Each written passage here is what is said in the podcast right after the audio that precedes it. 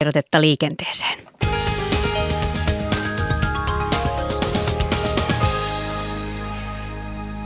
Tie 3 eli Tampereen läntinen kehätie Pirkkalassa välillä Linnakorven eritasoliittymä Sarankolma. Siellä ensitiedoteen liikenneonnettomuudesta haittaa on ajosuunnassa Tampereelle päin. Liikenne saattaa ruuhkautua. Tie 4 eli Lahden väylä Helsingistä noin 30 kilometriä Lahden suuntaan välillä Keravan eteläinen liittymä, Korson liittymä. Ensitiedote liikenneonnettomuudesta ja liikenne saattaa ruuhkautua. Ja Espoossa ensitiedote liikenneonnettomuudessa tie 51 eli länsiväylä noin 14 kilometriä ennen Kirkkonummea. Espoonlahden liittymä on kyseessä. Siellä myös liikenneonnettomuus ja haittaa on liikenteelle. Liikenne saattaa ruuhkautua.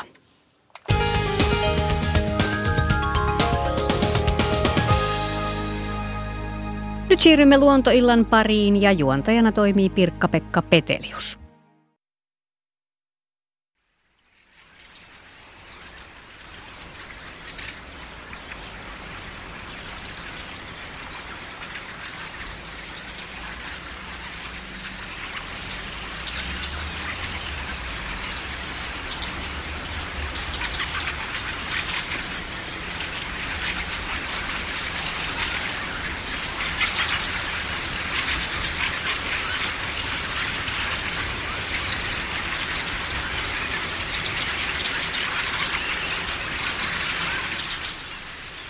Hyvää iltaa Suomen radion kuuntelijat ja tämän ruhtinaallisen, hienon ja valtavan kokoisen rastaiden sekaparven myötä toivotamme teidät kaikki tervetulleeksi tekemään tätä syyskuusta luontoilta lähetystä.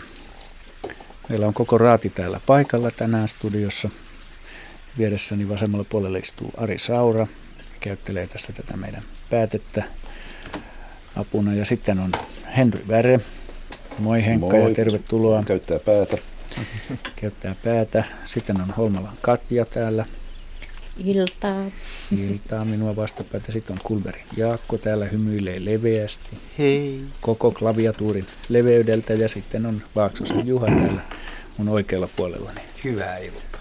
Hyvää iltaa.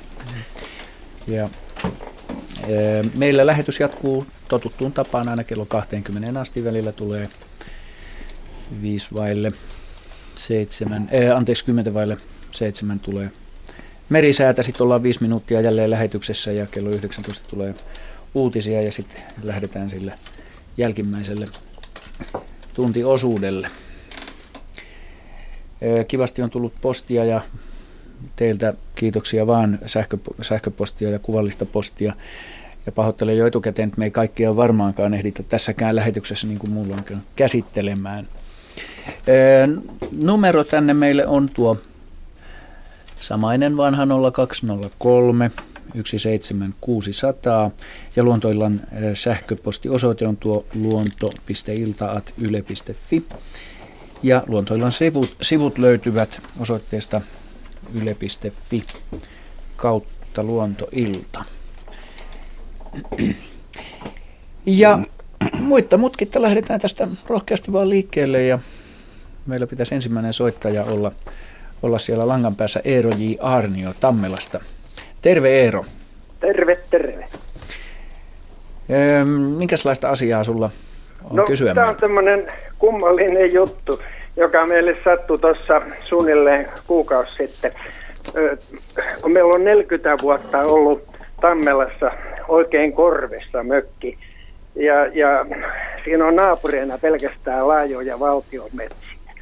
Ja, ja siitä osoituksena, aimasta korpea se on, niin voi todeta, että yhtenä iltana susi mennä jolkotti ikkuna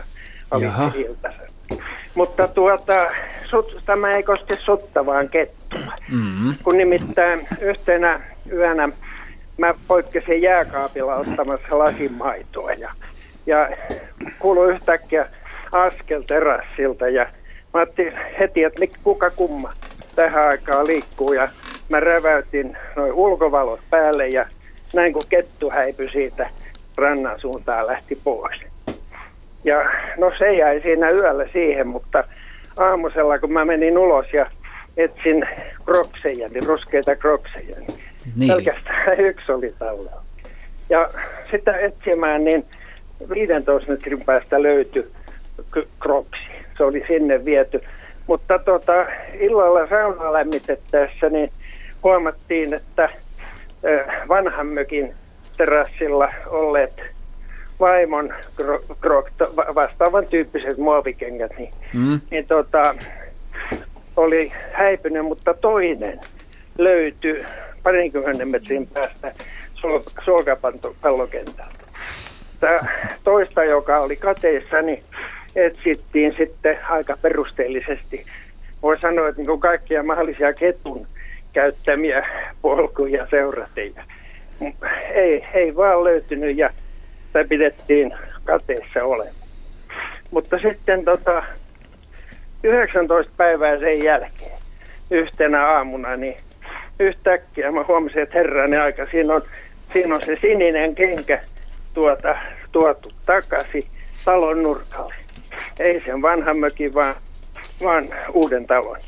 Ja tota, se oli revitty, se oli syöty niin kuin se pinta, muovinen pintamateriaali ja samoin pohjallinen oli, oli revitty. Ja tietenkin ihmetyttää, että mikä se ketussa tämmöisissä kengissä kiinnosti. Ja minkä ihmeen takia se sitten kyllästyttyään tai muuten, niin toi, toi viemässä kengän takaisin. Hmm. Mitä annetaan Katja vastata tähän näin? Joo, ha- hauska tarina kaiken kaikkiaan.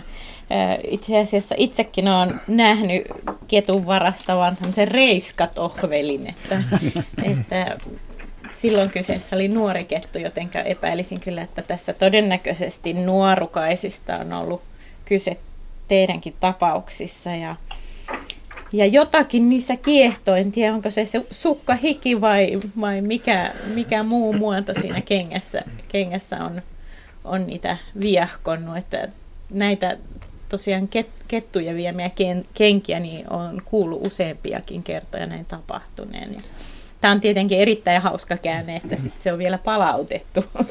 Mutta mieleen, mieleen tulee toki sellainen asia, että, että tota, oliko sinä, pääseekö jommankumman rakennuksen alle, että olisiko kettu vienyt tämän löyty, jälkeenpäin löytyneen kengän mahdollisesti jonkun rakennuksen alle ja sitten käynyt siellä uudestaan ja leikkinyt sillä uudestaan ja sitä kautta se on, tuonut Joo, se on mahdollista. Mä, mä, tota, mä, mä oon kerännyt puuta polttopuuta sillä tavoin talon alle, että, että tuota vain portaiden alta just pääsisi puikahtamaan. Mutta sinnekin mä kurkkasin ja en mä sitä sieltäkään löytä. Joo, mutta kaiken kaikkiaan en osaa sanoa, että mikä saisi palauttamaan kengän, mutta erittäin hauska kuvaus, kuvaus tämmöisestä Noniin. kettujen käyttäytymisestä. Joo. Niin, tämmöistä. Eli, eli semmoista niin kuin leikkisää uteliaisuutta, mitä ketulla Joo, luon, ihan luonnollisesti jo on. Sama tutkimista, kuin... ei se mitään ru- niin. ruokaa, ei sitä sillä mm. lailla semmoisessa mielessä maistella, vaan... Eikä mm. suolaakaan haeta. Ei varsinaisesti. Joo, sen siitä oppi, että sen jälkeen niin on kyllä huolella katsonut, että tuommoiset jalkineet niin nostetaan illalla sisään. niin. No niin, tehdään näin. Kiva syksyn jatkoa, Eero. Samoin, samoin. Kiitos. kiitos. Hei hei. Kiitos. Hei, niin, mä muistan yhden keskustelun, mikä on käyty hyvin vakavamielisesti aikoinaan Rönnsärin lintuasemalla 2000-luvun alussa, kun yksi kaveri niin hävitti lompakon. Tai siis lompakko katosi ja siellä oli kettu ja sinä vuonna ei ollut myyriä ollenkaan. Sitten ruvettiin niin miettimään, tai minä en miettinyt, mutta pojat miettivät, että voisiko kettu oikeasti viedä lompakon pelkästään sen perusteella, että se on nahkainen ja haisee jossain muodossa vielä jollekin. Ja, ja sitä asiaa siinä pari päivää valvottiin. No lopputulos on kyllä, että lompakko löytyi sisätilasta, mutta tota, siellä oli ihan valmista porukkaa, niin kun lähtee kettujahtiin etsimään, että se kettu sen vei. Ei toisiaan sen tai Kyllähän se voisi olla mitä Ei tahansa. Ei se taskusta hävinnyt, kyllä se olisi pihalla. Mutta. Mitä niin. tahansa semmoista, missä on joku mielenkiintoinen ominaishaju, haju, että kyllähän lompakkokin käsittelee niin paljon, että siihen tulee, tulee niin kuin sormista ja ihosta ja taskusta niin kuin tuoksua ja se, se niin kuin kiinnostaa, että siinä on jotain poikkeavaa. Joku aika sittenhän tänne luontoiltaan myös otettiin yhteyttä vastaavassa tapauksessa, että kettu oli vienyt kuistilta nahkakenkiä nimenomaan. Mm. Ja, ja tästä tuli vain tästä Juhan mm. lompakkotarinasta mieleen, että varmaan siinä nahkassa on joku semmoinen ominaisuus tai ominaistuoksu, joka kettua miellyttää erityisesti. Jos ei se no. ole tämä sukkahiki. Niin. Olen ne kumisaappaitakin pöllinyt. Ja, mm-hmm. Ja niinkin omituista huomannut noilla armeijan saarilla, että, että aina välillä tulee, tulee pieniä ongelmia niin noiden kumikaapeleiden kanssa. Ja pitkään ihmetellyt, että kuka riivattu niitä sabotoi. Ja sitten kävi ilmi, että supikoirat pureskelee niitä. Niin. Aikaisemmin ne olisi saanut kunnon sähköiskut ja taatusti niin kuin hohtavinen purukalusto, ne juone, juosseet muualle, niin nykyään siellä on vikavirtasuojat. Ja, joten ne voi ensisäväyksen jälkeen rauhallisesti jatkaa sitä pureskelua. Hyvä, otetaan seuraava soittaja mukaan, Jarno Ruhtinas Jaalasta. Tervetuloa mukaan lähetykseen. Kiitos, kiitos. Mitäs asiaa pohditaan, Jarno? No mulla on tämmöinen tota, havainto tältä syksyltä. Liikun aika paljon tälleen syksyisin mettässä ja aikaisemmin ei ole tämmöistä tullut vastaan, että tota, ampiaisten maapesiä ihan mahottomasti sattunut kohdalle. Ja sitten semmoinen, näitä on kyllä aikaisemminkin ollut, tosi ampiaisten maapesiä on törmännyt, mutta tota, en ole huomannut, että ne olisi niin kuin se suuaukko, sen pesän suuaukko on niin kuin 2-30 senttiä, niin kuin, aivan kuin joku eläin olisi kaivannut sen, isompi eläin sen tota, pesän suun auki. Mm. Mutta ainakin omat kokemukset näistä on tota, sellaisia, että ne on niin äkäisiä ne maapesäampiaiset, että siihen ei kyllä oikein kellään mitään asiaa. Että kaivaako ne itse ne ampiaiset sen ja mistä se johtuu, että niitä on nyt tänä vuonna enemmän kuin aikaisemmin, vai onko vaan nyt sattunut just kohdalle kulkemaan mm. semmoista paikoista, mistä tota, niitä on. Aikaisemmin en ole tämmöistä kyllä havainnut. Niin, että kaivaako ne itse sen pesä vai kaivaako se, ne sen nimenomaan auki 20-30 Niin, että niin. kaivaako, se nyt ampiasti tekemässä, kun siinä on aivan semmoinen 2-30 senttiä laaja se aukko, siis mm, maa, maa joo, joo. menee jopa tuota, 30 senttiä syvälle, ihan kuin joku supikoira tai kettu olisi kaivannut mm. sitä. Ja siinä on niitä ampiaisia heti näkyy siinä tota, montun mm. pohjalla ja ne on, ne on niin ärhäköitä, että kun se menee lähellekään, niin juoksujalkaan joutuu lähteä. Joo. kun ei ihan vahingossa tulee siellä mettässä vastaan, kun mä koiran kanssa liikun tuolla ja näin, niin tota, se, ne on ihan, ihan vain sattunut rei, reitin varrelle, keskellä mettää. Joo. Mikähän sen mahtaisi kaivaa, kuka ottaa tätä?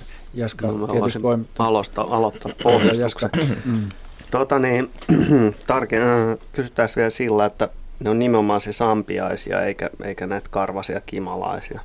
Kyllä ne on ampiaisia, me on pistänyt. ne, tota, minkä värisiä? Ihan kelta, kelta Kelta musta raidallinen ja kyllä se ampiainen on, Joo. ihan, voisin olla melkein sata varma. Ja, tota, lähimmillään näiden pesien kahden eri pesän välimatka ollut semmoinen 200 metriä. Että niin, niin Joo, no niitä on varmaan huomattavasti tiheämmässä itse asiassa, mutta Just. Joo, nythän on, ampiaista on semmoisia elukoita, että toisin kuin mehiläiset, niin, niin ne perustaa uuden pesän. Jokainen naap, talvehtinut kuningatar perustaa aina uuden pesän alkukesällä ja, ja sitten sen pesän koko kasvaa syksyä kohden. Ja, ja en mä nyt sanoisi, että, että ampiaisella välttämättä mikään erityisen hyvä vuosi olisi tai näin, mutta, mutta kyllä niitä näyttää olevan aika lailla normaalisesti, eli aika runsaasti maastossa. Nyt on vaan se aika vuodesta, jolloin, jolloin niin kuin edessä on se hetki, että nämä kuninga, uudet kuningattaret, vanha kuningatar kuolee tai se saatetaan jopa listiä, jolle se tajua mennä lähteä pesästä. Ja, ja tota, nämä kuhnurit ja, ja sitten uudet kuningattaret lähtee lentoon ja pariutuu. Ja, ja viimeistään tässä vaiheessa tämä pesä rupeaa pikkuhiljaa hajoamaan ja, ja sanotaan näin, että tietyssä mielessä siellä vähän niin kuin kurittomuuskin nousee.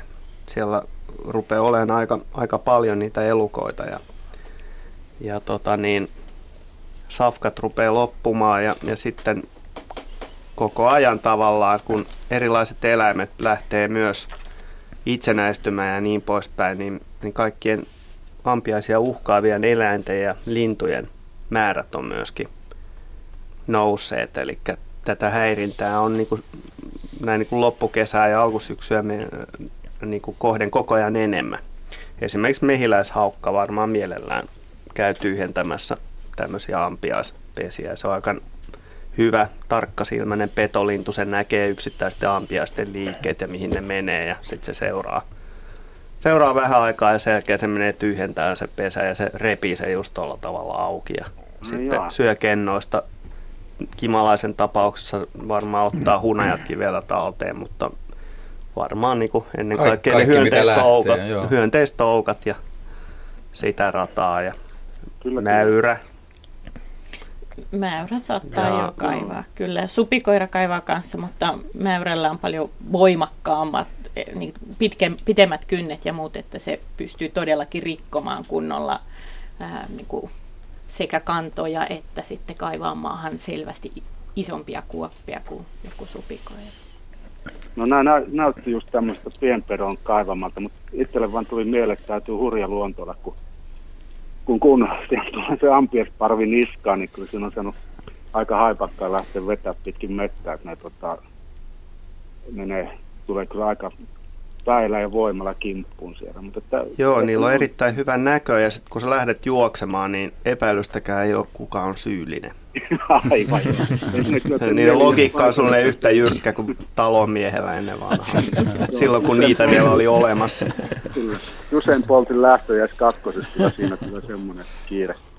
Mutta tämä, tämä ilmeisesti se on ihan normaali, ei ole vain koskaan. Ihan näitä samoja alueita on kiertänyt tässä vuosia ja mm koskaan ei, ei ole tuota maapesää täällä sattunut kohdalle. Nyt tänä syksynä niitä Mut on... Sanotaan näin, että, että tämmöinen niin kuin ilmiö niin kuin saattaa esiintyä niin kuin tämmöisenä erikoisena ihan puhtaasti siitä syystä, että ää, hyönteiset on aika synkronisia tietyllä alueella. Että jos sä oot sattunut vaan liikkumaan tiettyyn aikaan vuodesta, juuri siihen aikaan, kun on pesät hajoamassa ja, ja kunkut lähdössä, niin niin siitä voi hyvinkin sattumalta syntyä tämmöinen vaikutelma. Okei, kiitos Jarno kysymyksestä ja hyvää alkanutta syksyä sinne Jaalaan. Öö, otetaan seuraava soittaja mukaan ja sen jälkeen katsotaan tämmöistä kuvaa, mikä on täällä meillä Ylen luontoilta sivuilla. Funnuksella Yle luontoilta voitte hyvät kuulijat mennä sinne jo katsomaan. Se on Facebookissa siellä niitä kuva tulee seuraavaksi sitten Arille tämän seuraavan soittajan jälkeen. Mutta Maija Rotko, hyvää iltaa. Iltaa. Tervetuloa mukaan lähetykseen. Kiitos. Soitteletko Puumalan suunnalta? Vai? Mä soitan Helsingistä, mutta Joo. tämä tapahtui Puumalassa Okei. tämä tapahtuma. Okei. Mitähän Puumalassa mahtoi sitten tapahtua? No se oli keskellä kesää, tuolla oltiin kesämökillä ja lapsenlapseni noin 10-vuotiaat, 7- ja 9-vuotiaat lapset kalastivat siitä rannasta iilimadon mm-hmm. ja halusivat säilyttää sitä ja panivat sen tähän tämmöisen seitsemän äh, litran ämpäriin, jossa oli noin neljännes vettä ja kiviä ja hiekkaa ja, ja tuota, ajattelivat, että, ja sitten tuli ilta ja ajattelivat, että huomenna sitten iloitaan vielä tästä ja päästetään se sitten vapaaksi, mutta kun tuli aamu, niin iilimato oli hävinnyt. Ja se oli siellä terassilla, siis rantaan noin 30 metriä. Jaa. Ja nyt sä kysyt, että mi, mihin no, se oli hävinnyt. oli ihmeessä, että miten se on mahdollista, että se pääsee sieltä pois. Ari Saura valaisee meitä tässä kysymyksessä. Minkä kokoinen tämä iilimato no, oli? oli semmoinen eh, siis levitettynä varmaan vaikka kuinka, mutta ehkä tuommoisena siinä normaalikoossa niin sellainen 7-8 senttinen. Oliko se musta vai ruskea? Ihan musta. Joo, se on ollut hevosjuotikas, joka on meidän suurin juotikas siis. Iilimatohan on tämmöinen kansanomainen nimi, mutta Joo. juotikkaista nyt mieluummin puhutaan. Ja tota, sillähän on tehokkaat imukupit molemmissa päissä ja se, varsinkin se suupuolen imukuppi, niin se toimii myös niin kuin ruoka-aukkona tälle madolle. Sehän on oikeastaan peto, syö vesihyönteisiä ja muita niin. vaikka pienempiä. Ja silloin se on päässyt siitä niin kuin toisella imukupilla ja nostaa itsensä Joo, itse asiassa se menee, ylöspäin. Joo, se menee kuin mittarimatonilla molemmilla imukupeilla sekä sen joo, pää tätä että... me ei tiedetty, eikä me oikein löydetty kirjoista tätä selitystä. Niin... Ja se lähtee kyllä hyvin hanakasti tuommoisesta ahtaasta tilasta, varsinkin just joo, kost- joo. kosteena yönä, jos on vähän kastetta, niin sillä ei ole mitään ongelmia liikkuu kuivalla, kuivallakaan maalla, että se kyllä lähtee. No sitten oli varsinkin... hirveän kuiva aika, että sitä ei tiedetä sitten kuinka sille muuten kävi, kun se oli kuitenkin noin 30 metriä rannasta ja aivan rutikuivaa siihen aikaan oli. Se oli jotain, oliko se nyt viikon jälkeen juhannuksen tai jotain? No kyllä sillä keskellä päivää luultavasti käy melko se huonosti. Se kyllä pystyy myös kaivautumaan maahan ja säilyttämään kosteutensa, mutta jos se on siinä kuivassa, kuivassa maanpinnassa auringon paahteessa pitkään, niin huonosti sille käy, koska se on Joo, kuitenkin ihan selkeästi vesieläin. sitten mitenkään mihinkään suuntaan, vaikka sitä sitten etsittiin, mutta että tämä riittää, kiitos, oli lapsille vaan niin, niin kauhea yllätys, että miten se on mahdollista. No niin, hyvä kun kelpasi vastaus. Ja vielä täydennykseksi, että tämä sileä, sileä ämpäripinta, niin se on erittäin helppo imukupilla Otolli, tarttua. Otollinen ja mm. kuiva, kuiva pinta, johon se Joo. pääsee tarttumaan. Mm. Jep, okei. Okay. Kiva. Kiitti. Joo, kiitos. Hei. Meillä, hei, hei. meillä poika sai myös tänä kesänä, niin sai mato-ongella. Se että oli vähän liian syvässä, eli on siellä kivikossa se, niin kyllä se iskee matoon kiinni. Tämä oli toinen kerta, kun Joo, se on hyvin, hyvin hevosjuotikas petomainen, petomainen eläin kyllä. Ja se oli myös akvaariossa muutaman päivän samoja ongelmia, että piti pitää kansi päälle, ettei päässyt karkuun. No niin, nyt kun Ari pääsi vauhtiin tässä näin, niin otetaan tämä, Jos mä vielä, vielä siitä hevosvuotikaasta. Jos voit hyvin lyhyesti, niin että se, se saat, saattaa jopa tota, maalle nousta ruokailemaan. Et se voi Jaa. tulla maalla elävien matojen kimppuun yöaikaan. Että se voi jopa kastematoja käydä poimimassa maalta ja palata sitten päivällä. Se on yöaikaa silloin yöllä silloin, kun, enemmän kosteutta, kun kastelierotkin ovat liikenteessä, niin se saattaa nousta. Ja sitten voisi olla hyvä täsmentää, että vaikka kysyit tuntomerkkejä, mutta siis onko verijuotikas kadonnut Suomen luonnosta vai onko sitä Ahvenanmaalla? Onko, onko tuoretta tietoa? Tota, siitä on aika tuoretta tietoja on, että siinä Ahvenanmaan eteläosissa on, on muut, muutama tämmöinen lutakko, jossa verijuotikasta vielä on ollut hiljakkoin joka tapauksessa. Ja, ja mä oon kuullut, että Kemion saaressa olisi myös sen alueella olisi joitakin plänttejä. Joo, ei se, ei se kai kokonaan kadonnut, mutta nämä muutamat harvat esiintymät on vielä olemassa. Nyt tämä kuva on olemassa täällä Yle Luontoilta sivustoilla Facebookissa, josta, josta puhuin. Tän on lähettänyt Leila Siniketo. Ja tässä tota noin, on tämmöinen saateteksti. Hämmästyneenä saimme seurata pikkukalojen tanssia. Ja nyt kysynkin, mikä voi aiheuttaa moisen? Paikka on Oulun läänin Pyhäjärvi, ajankohta 9. syyskuuta. Tässä on valokuva, jonka ilmeisesti Leila tai kukaan onkaan ottanut, mutta Leila on tämän lähettänyt kuitenkin. Tapahtuma alkoi pienillä pyrähdyksillä, joita seurasimme mökkirannassa mieheni kanssa hyvänkin aikaa. Tapahtuma jatkuessa useita tunteja hain kameran ja istuin rannalle seuraamaan kalojen tanssia. Silloin huomasin vedenpinnan oudon käyttäytymisen. Se näytti kiehuvan ja kiehumisesta lähti ritisevä ääni ja kalat hyppelivät parvina pinnalle. Suurimmissa pinnalle pyrkivissä parvissa oli ehkä 300-400 kalaa, siis 300-400 kalaa. Tämä tapahtui aika laajalla alueella. Hauskaa, mutta hämmentävää katseltavaa. Tämmöistä. Mikä, mikä tämän aiheuttaa, moisen Joo, tämä näkyy muuten tuolla, tuolla Ylen nettisivuillakin, ei pelkästään Jaha. tuolla Facebookissa. Että tämä on täällä kuuntelijoiden lähettämissä kuvissa myöskin siellä okay. toisilla sivustoilla. Tästä kalalajista ensinnäkin, niin ihan tuon yleisen muodon perusteella ja tämän käyttäytymisenkin perusteella voi sanoa, että nämä on salakoita, jotka tässä on liikkeellä. Ja mhm. salakoille on hyvin tyypillistä, varsinkin just loppukesänä, niin muodostaa tämmöisiä jopa kymmenien tuhansien yksilöiden parvia. Mikä tämän perimmäinen tarkoitus? No se on, ne muodostaa jo tämmöisiä talvehtimisparvia sitten viettää niin kuin yhdessä. Salakkahan kyllä on oikeastaan parvikala koko ikänsä, mutta kesällä nämä parvet on vähän enemmän hajallaan. Mutta sitten syksyllä, kun talvi lähestyy, niin muodostetaan tämmöisiä tiheämpiä. Sillä on kai jonkinnäköinen merkitys sen lajin säily, säilymisen kannalta, että ne viettää sitä talven tämmöisissä tiheämmissä parvissa.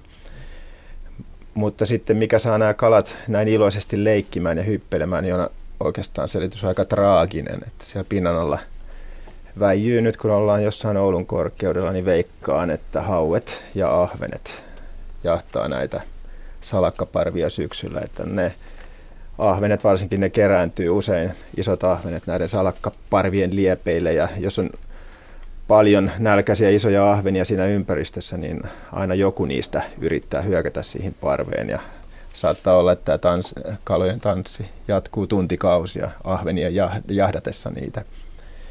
Mä itsekin näen tätä samaa ilmiötä just syksyllä ja saattaa olla, että satoja kaloja on yhtä aikaa ilmassa. Että se on kyllä aika hauskan näköistä, mutta kalat ei niinkään leikiä pidä hauskaa, vaan pakenee henkensä edessä tässä mm. tapahtumassa. Mm. Ja ne on täysin kaksi eri asiaa.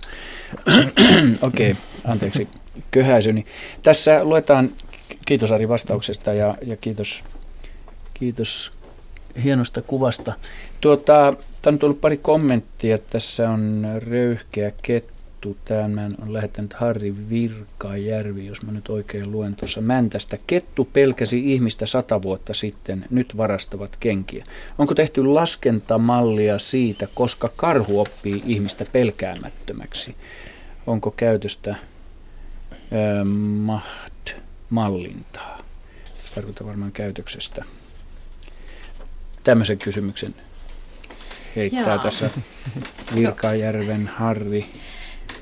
En, en menisi sanomaan, että, että niin kuin olisi tapahtunut mitään tämmöistä evolutiivista kehittymistä siihen, että, että ketut kesyyntyisivät tai karhu kesyyntyisi tai sitä kautta muuttuisi ihmistä pelkäämättömäksi. Että se ihmisen pelkääminen on paljolti opittu juttua ja sitten niin kuin niillä yksilöillä lähtökohtaisesti niitä on arempia ja niitä on vähän rohkeampia. Mm. Ja sitten ne kokemukset, mitä on, ja myöskin emon malli käyttäytymisestä, niin tuo kaikkeen, kaiken sen, mitä oppimisen kautta sitten voi siihen niin kuin luonteen päälle lisätä. Et ei, niin kuin, ei, ei mitään mallinnuksia ole olemassa tai mm. sen kaltaisia tutkimuksia tehty. Et, et kyse kyse ei ole minkäänlaisesta tämmöisestä, että mentäs, mentäs aroista kesyihin tässä niin kuin jossain kehitys, kehitysmielessä, mutta, mutta toki ihmisasutus on levittäytynyt valtavan paljon laajemmalle ja, ja se semmoinen luonnon, luonnon alue, jossa ei ihmisiä ole, niin se on aina vaan pienempi. Joo. Okei, ja sitten toinen kommentti on tullut täällä liittyen tähän röyhkeään kettuun. Tässä on ilmeisesti onko tämä Jaska Laamo Suomenniemeltä. Öö, tässä lukee, rahapussi hävisi, orava otti auton vierestä. Ja sitten toi, onko tuo nyt liiteristä, mikä toi on, mutta mm-hmm. en tiedä. Että kyllä oravakin tekee tämmöistä. Mutta kyllä liittyy. eläimet on uteliaita ja, ja niin kuin nuoret ja poikaset etenkin. Ei multa ole vissiin kuin varis vienyt eväät, ja se on tapahtunut aika monta kertaa. Mutta, mutta onko teitä joku nisäkäs vienyt muuta kuin naapuri. Oravat on aikamoisia riesoja mun syötterysissä. Ne tykkää vetää noita punaviinia olutpohjaisia syöttinesteitä naamariinsa. Sinähän et, et varmaan pidä siitä oikein. Siitä en mä lisään, niin sen takia mä laitan sen aika tujun etikkatömäyksen. Niin kurralta alkaa hampaat kulua ilmeisesti sitä tahtia. Yleensä jää juomatta sen jälkeen. No niin. Mitä, mitään ei ole viety, mutta orava kävi kilistämässä kahvikupissa lusikkaa terassilla. Mulla kävi orava tuli sisään ja löysi kaurahiutalle paketin ja yritti tietysti viedä sitä kokonaan ja levitti sen koko huusholliin tasaisesti. Kaveri, kaveri kertoi kyllä hauskan tapauksen sellaisen kuukkelista Kuusamossa, että, että se on klassinen, että se oli notskilla ja jalat ristissä ja sitten kuukkeli tuli saappaan kärkeen ja kamera on tietysti vieressä.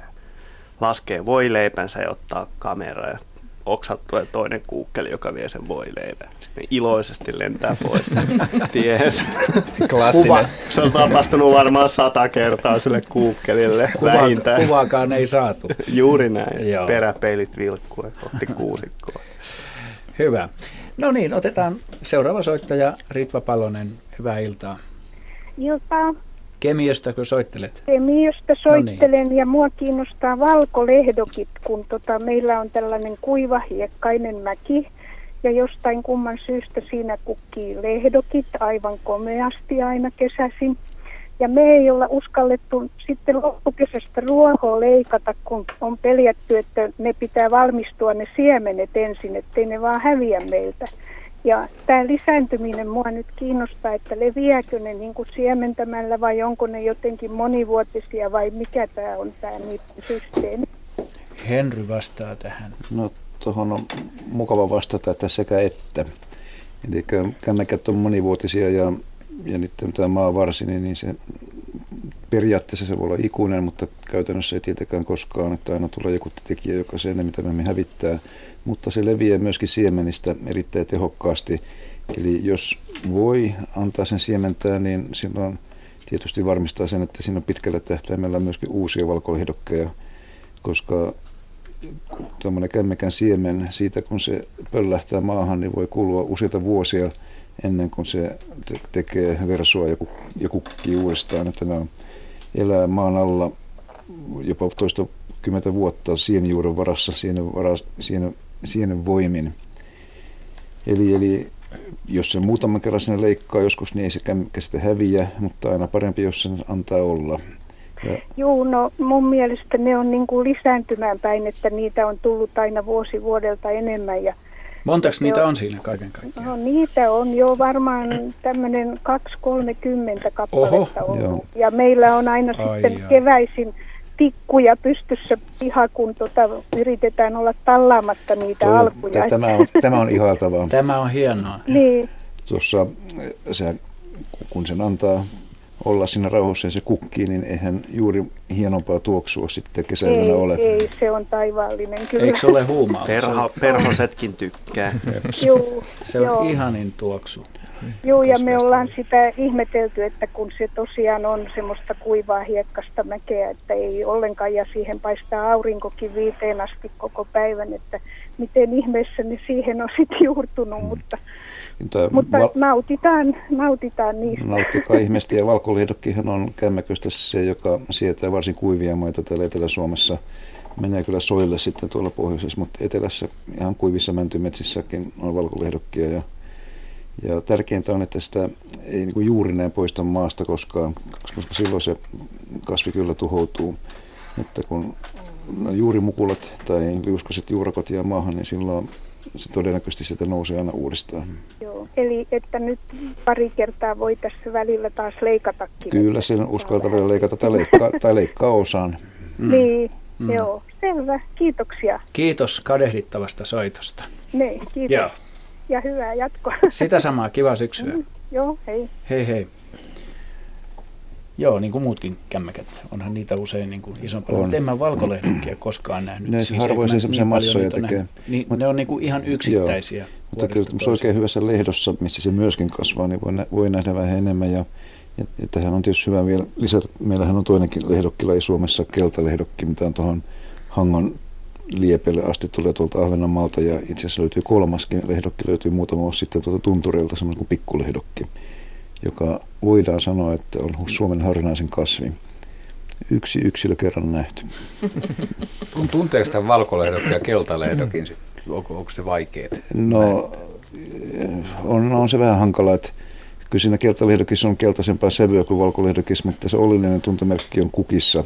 Siinä on nämä ponnenpuoliskot, jotka kulkee yhdensuuntaisesti valkolehdokilla, mutta keltalehdokilla ne on tyvestä rako suurempi kuin kärjestä.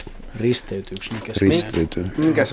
Onko niillä eroa tuossa niissä siitepölymyyhkyissä? Onko tuoksussa eroa? Kysykää kaikki ennen kuin Henry ehtii vastaamaan yhteenkin. No niin, Onko enemmän mm. päivää? Onko joulupukki olemassa? Tuoksuus keltalehdokki kanssa kyllä, vai Kyllä, kyllä. Mä, mä en keltalehdokin tuoksusta tiedä, mutta käsittääkseni se on lievempi kuitenkin. Sitten harvoin pääsee nuuskimaan, että pitäisi olla Ahvenanmaalla tai Hangossa oikeaan aikaan. En, en usko, että se on niin vahva kuin tuo valkolehdokki tuoksi. Että siitä pelin myhkyset tuskin on eroa ja kukin on aika kitäitä olla päällekkäinen, koska ne risteytyy. Ja se on vaan, just kun noita perhosia kattelee, niin tiettyyn aikaan vuodesta niin monet, monet tämmöisesti kukilla käyvät yökköset esimerkiksi, niin niiden monilla yksilöillä voi olla koko pää ja silmät täynnä näitä siitepölymyyhkiä, aika hauskan näköisiä. Mä kun olen mennyt muutamana kesänä niin kuin ekstaasiin jo yhden valkolehdokin tuoksusta, niin mä voin kuvitella Kemiössä, että jos mä olisin keskellä 30 valkolehdokkia, se se tyvennes kesäyössä, niin mä olen nyt jo melkein ekstaasissa siitä pelkästään ajatuksesta. Ihanaa. Sun pitää mennä päivällä sitten sinne, se selviit, kun on niin, niin vaan tuoksu, niin yö, jos, jos yöllä menee, niin sitten se peli on menetetty. Eikö PP ole tämmöinen yöeläin? No, en kommentoi. Kysy, kysy luontoillasta. Hyvät kuuntelijat, kuuntelette luontoiltaan. Meillä on tässä kaksi, jaa, meillä on 12 minuuttia merisäähän aikaa ja tota, otetaan seuraava soittaja. Soitto tulee Pertumaalta. Markku Mikkola on soittaja. Olenko oikeassa? Hyvä, Kyllä. Hyvää iltaa. Hyvää iltaa, Markku. Kiitos. No, mitäs sinä haluat kysyä? No minä olisin näiltä asiantuntijoilta tiedustellut semmoista asiaa, kun tässä on vuosikymmeniä mökkipaikalla ollaan ja, ja pitkin kesää asusteltu ja seurattu lintuja maalla ja tuolla järvellä, niin kuikat on yleistyneet huomattavasti ja kanta runsastunut ja niillä ei oikein sitten aina ole pesimäpaikkojakaan ja tulvaveden aikana keväillä on käynyt niin, että, että olen seurannut, kun kuikka etsii pesäpaikkaa. Se kulkee tuossa rantoja myötä ja ne katselee yhdessä se pariskunta.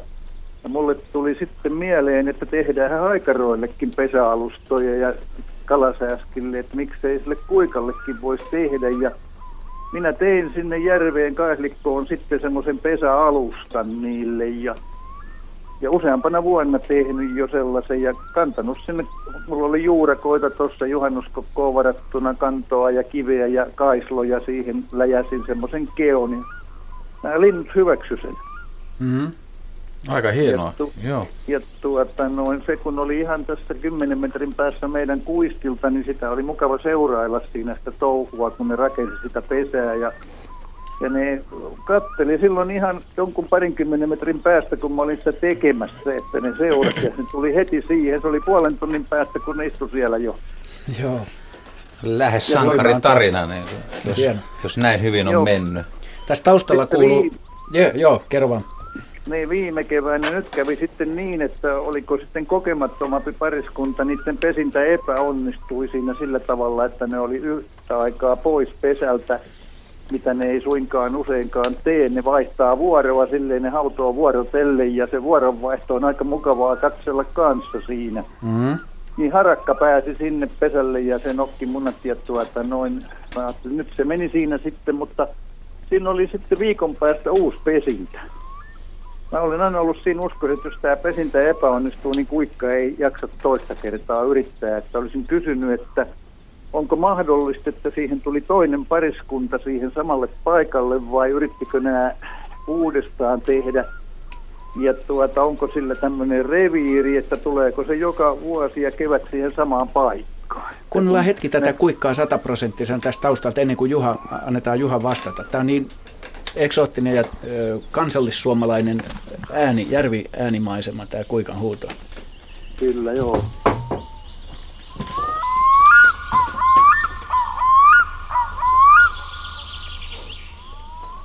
Joo.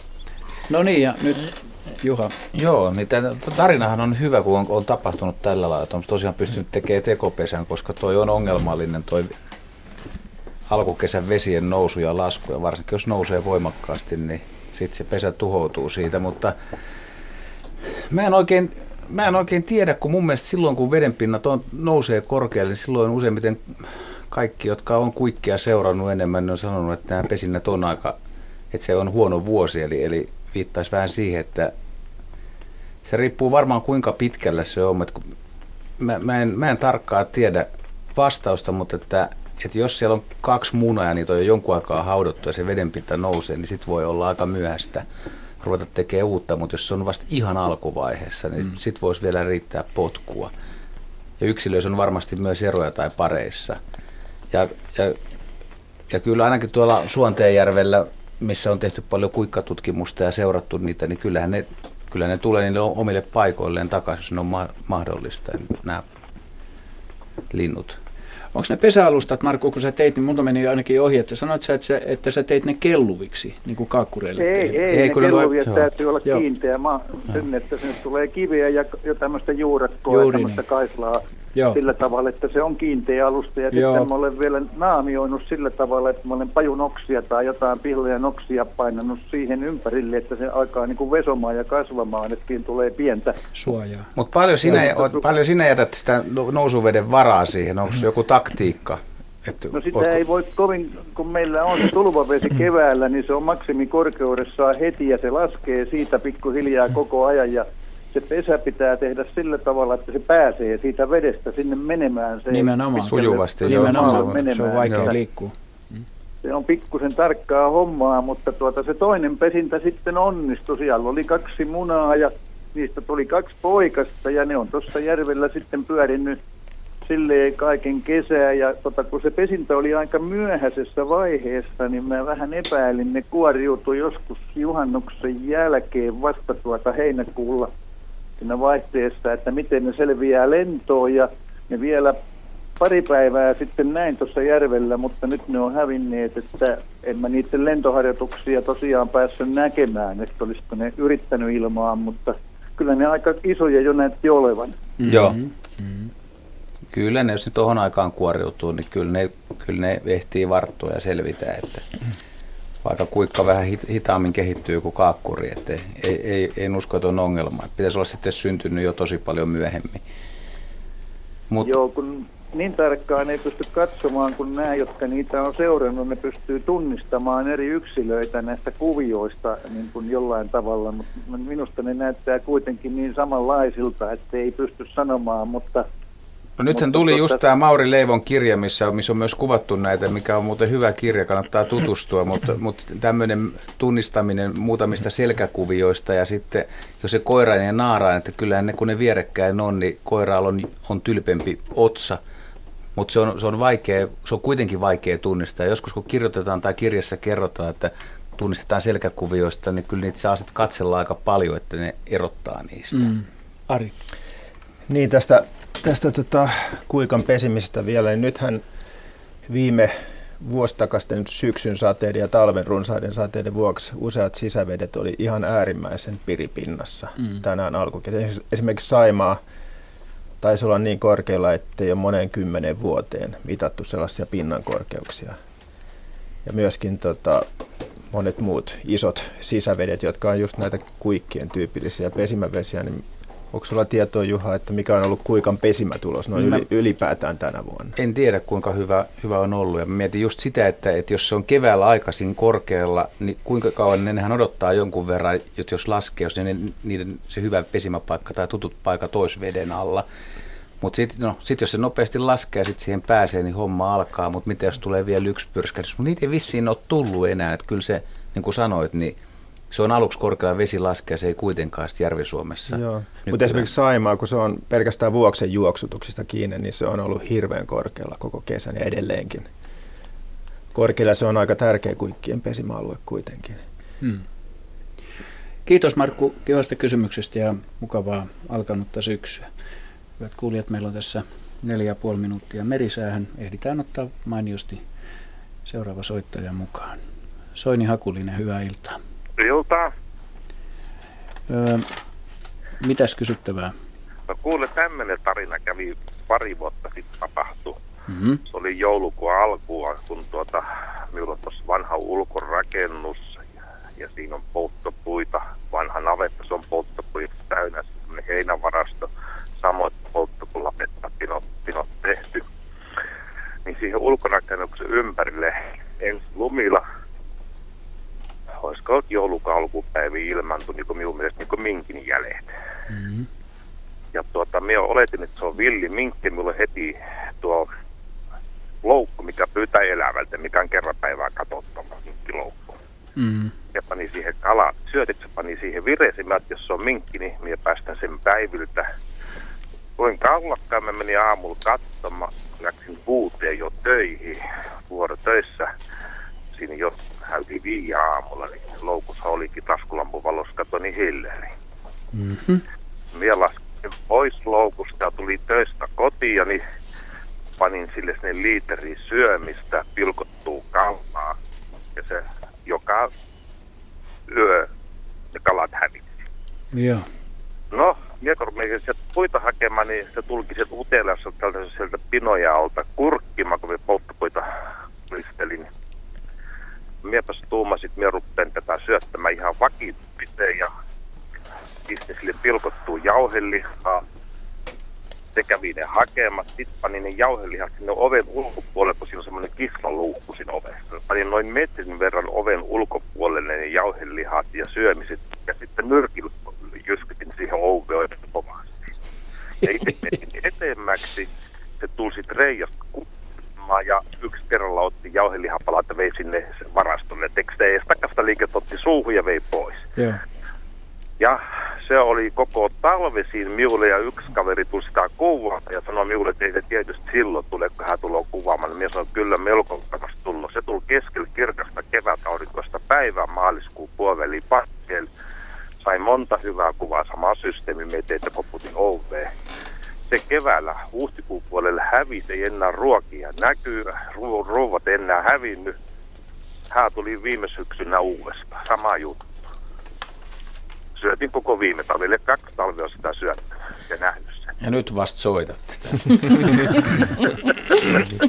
Kiitoksia ja vaan. Henkilö sai siis hyviä kuvia. Tosi nätti kuvia. Näytti minullekin ne kuvat, niin ne onnistui hyvin. Joo. Ja ei ole ulkorakennuksessa hiiriin näkynyt, kun se siellä asustellut läpi talven. Hyvin vähän liikkuu. Kovat pakkaset, niin korkeintaan ruuvat hakemassa ja ei enempää jälkiteko sinne oven ulkopuolelle noin reilun metrin verran se jälkijotos. Sitten niin. on leudonpi talvipäivä, niin sitten se kaivaa niitä onkeloita sinne seinäviereen ja hankeja. Joo. Ja siinä rakennuksen ulkopuolella, mutta ei lähde etää. Liittyykö sulla tähän nyt jotain kysyttävää tämän ei, hienon ei, havainnon Havainto kylkeen? vaan ihan, ja sitten miten se tuolle op, nyrkille ove merkiksi, niin silloin hän tuumat, nyt on ruokaa, nyt on ruokaa tarjolla. Se tuli joka kerta. Joo. Joka kerta, kun olet nyrkillä ovea, panit sen ruuan, niin se tuli siihen syömään hakemaan. Joo, hienoa. Kiitos kivasta havainnosta. Meidän täytyy laittaa tässä kohtaa merisää painaa päälle. Ja se ei varsinaista kysyttävää tullut, mutta meillä on tuossa viisi minuuttia merisään jälkeen ja, ja ennen, ennen kello 19 uutisia, niin siinä voidaan pitempään kommentoida, mutta sulla on puoli minuuttia aikaa Katja tässä lyhyesti kommentoida tätä että havaintoa. Tämä Hilleri nyt ei yllätä ollenkaan tästä kuvauksesta se, että sitä pidetään, sen kesymuotohan on fretti ja pidetään lemmikkinä ja hyvin oppivainen ja, ja suosittu lemmikki monissa maissa. Joo. Hyvät kuulijat, merisää nyt ja jatkamme sitten viisi vaille kello 19. Tervetuloa silloin mukaan.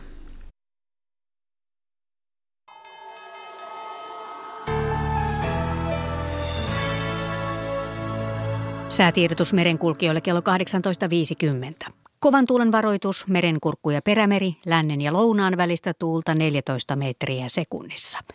Ja huomautus veneilijöille, Suomenlahti, Pohjois-Itämeri, Ahvenanmeri, Saaristomeri ja Selkämeri, lännen ja lounaan välistä tuulta 12 metriä sekunnissa.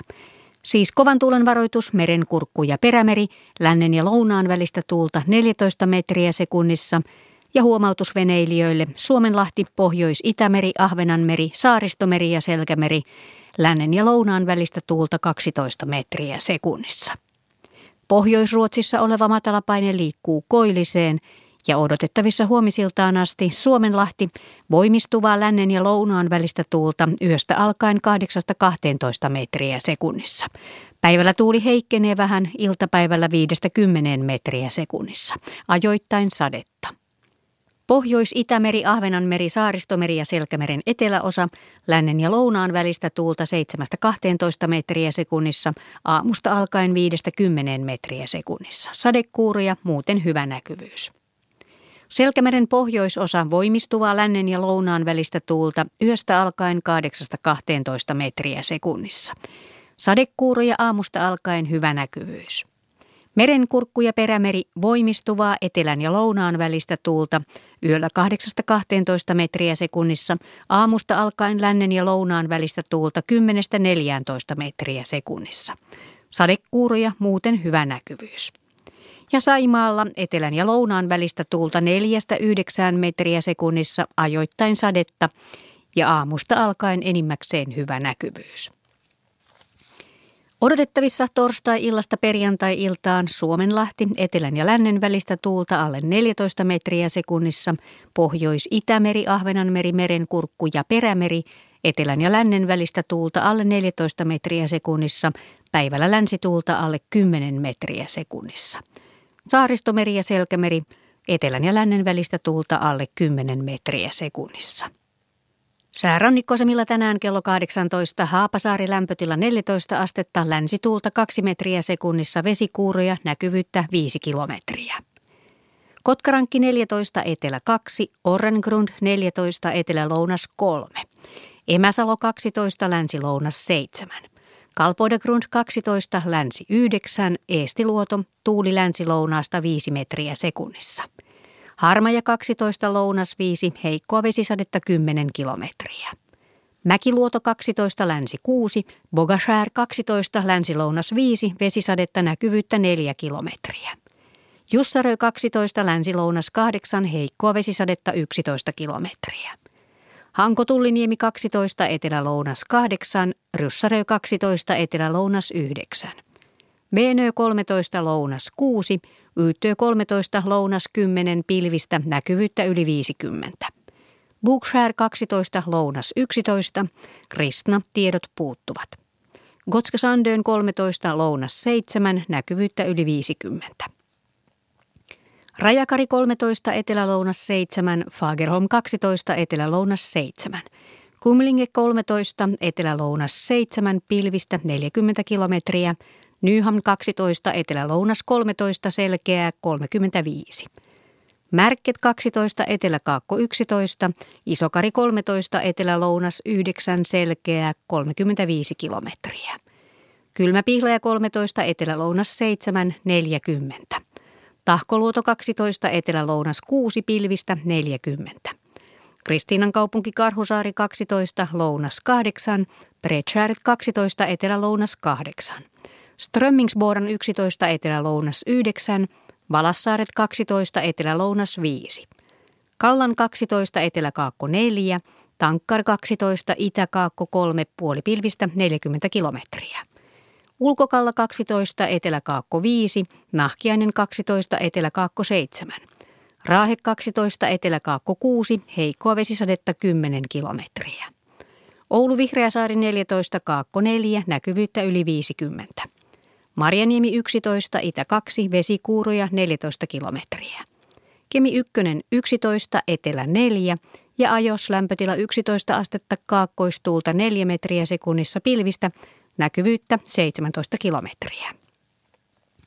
Meriveden korkeus mitattu tänään kello 17, Kemi plus 37 senttimetriä, Oulu plus 36, Raahe plus 39, Pietarsaari, Vaasa ja Kaskinen plus 42, Mäntyluoto plus 36, Rauma plus 38, Turku plus 27, Föglö plus 29, Hanko plus 25, Helsinki plus 24, ja Hamina plus 29 senttimetriä. Aallokon korkeus oli Pohjois-Itämerellä tänään kello 16, 1,3 metriä.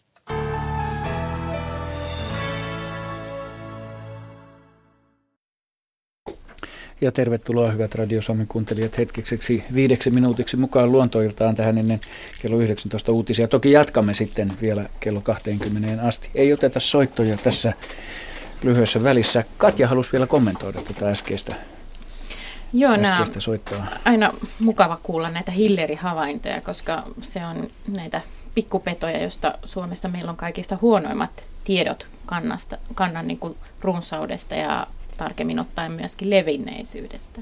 Mm. Sinänsä, sinänsä hyvin mielenkiintoinen ja tiedetään myöskin, että ankarat talvet esimerkiksi vaikuttaa voimakkaasti hillerin levinneisyyteen. Joo. No niin, Leila Nygren on lähettänyt kommentin Leila Nygren Hailuodosta.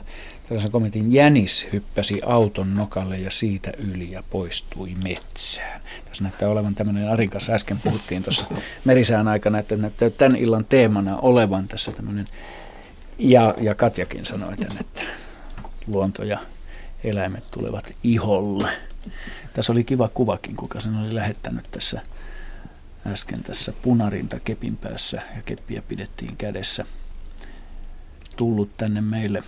Mutta hei, otetaan tähän ö, näitä kuvallisia kysymyksiä ö, tässä välissä. Otetaan tämmöinen, jonka Jouko Aalto on lähettänyt. Ö, tässä on no, todennäköisesti harmaasiapon pesiä tai pesää, mutta tässä on useampi pesämalja. Tällaisella tekstillä Osaisiko joku kertoa, miksi harmaa siepposuluissa luultavasti on rakentanut näin moniosaisen pesän? Se oli piharakennuksen räystään alla. otimme sen alas syksyllä ja kuvasimme. Eli tässä se kuvassa se ei ole oikealla korkeudellaan. Siinä oli vieläkin jäljellä kolme munaa eri pesissä. Kuva ei ole tältä syksyltä. Paikkakunta on Kuhmoisten ja Oriveden rajalla. Näin siis Jouko Aalto. Tämä on aika mielenkiintoisen näköinen. Mä en itse ole törmännyt tämmöiseen sarjaan. No ei ole varmaan kyllä kovin moni muukaan kuitenkaan. Et, et, Paitsi minä. No sinä olet törmännyt vähän kaikki, kaikkeen, kun aina olet luonnossa, mutta tota, tosiasiassa niin, se on varmaan harmaa siepon pesärakennelma ja tämä on tämmöinen, mä, mä en osaa selittää, että kun mä jäin funtsimaan että aina, että minkä takia tämmöinen syntyy, kun tässä ei ole mitään järkeä. Ja no ei luonnossa aina, aina järkeä käytetä, mutta tota, yli, yli normaali innokas ärsyke rakentaa pesä jostain syystä harmaa sieppo pariskunnalle ei ole homma mennyt ihan putkeen. Eli on rakennettu joka yksi pesä ja viereen toinen ja se pesärakennus on jatkunut ja Siis näistä oli sen verran, ehti vähän tarkistaa, että Hartmanin kirja 70-luvulla on kirjoitettu, että Siepoilla on ollut tämmöisiä tapauksia, missä rakennetaan tämmöistä kerrannaispesää ja Koskimiehen Perttikin vahvisti asian, mutta hänkin sanoi, että hän ei ole koskaan nähnyt tällaista. Että on se sen verran mm. kuitenkin erikoinen. Ja tähän herättää niin kuin monta kysymystä, kun ei tietenkään ymmärrä, että minkä takia se on rakennettu, mutta että kuinka kauan tuohon menee. Mutta se kerran todettiin, että nämä toinen pesy, pesä syntyy hirveän nopeasti. Rastaalakin, joka voisi rakentaa, rastas voisi nimenomaan tehdä punakylki tällaisen, missä on kolme pesää vierekkäin, niin se on, se on varmasti toinen pesä syntyy vuorokaudessa. Mm.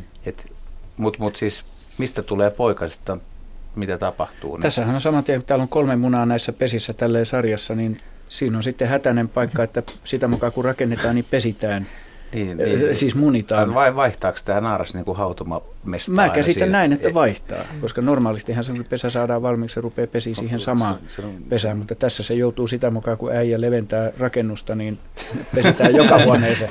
Joo. Joka niin tässähän on seitsemän pesää. Tässä on seitsemän, tästä, tästä, seitsemän aihetta ja vasemmassa reunassa on niin kuin kunnon pesä. Ja Herra laajentaa taloutta tuommoinen pesärakennusvimma, niin se tietysti ehkä, se voi olla, että se auttaa, että kun tuossa on laudotus, niin se tavallaan niin kuin niin. innostaa se. Se on, se on, se on niin iso alue, aina että samalta. käyttää sen hyväksi. Joo. Nyt hyvät kuuntelijat, otetaan väliin kello 19 uutiset, sitten palataan takaisin luontoiltaan.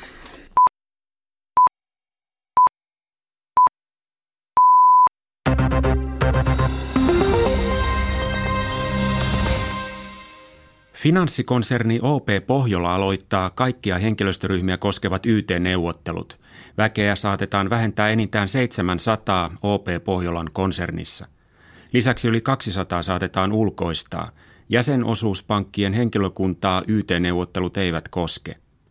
Pääjohtaja Reijo Karhinen perustelee neuvotteluja muun muassa varautumisella uusien veroluonteisten kustannusten, kuten pankkiveron tuomaan lisätaakkaan koko tämän finanssikriisin ja velkakriisin ajan me olemme tehneet ihan kunnon tulosta tyydyttävä vähintäänkin, mutta että ollaan selvästi omien tavoitteiden alla ja, ja, ja alle niiden tasojen, minkä meidän tulisi pyr- päästä, jotta viranomaisten edellyttämä vakavaraisuustaso olisi turvattuna myös tulevaisuudessa. OP Pohjola on Pohjolan emoyhtiö. OP Pohjolan palveluksessa oli kesäkuun lopussa noin 6500 henkilöä. Valtion omistusyhtiöistä vastaava ministeri pitää sopimattomana konepajayhtiö Metson suunnitelmaa jakaa ylimääräistä osinkoa omistajille samaan aikaan kun Metso neuvottelee satojen ihmisten irtisanomisesta – Heidi Hautalan mukaan Metso joutuu nyt perustelemaan ylimääräiselle yhtiökokoukselle, miten irtisanomisten ja lisäosinkojen yhdistelmään on päädytty. Valtio omistaa Metsosta sijoitusyhtiönsä kautta reilun kymmenesosan. Etelä-kaukaasialaisessa Georgiassa on ollut mielenosoituksia epäillyn vankien törkeän kidutuksen takia.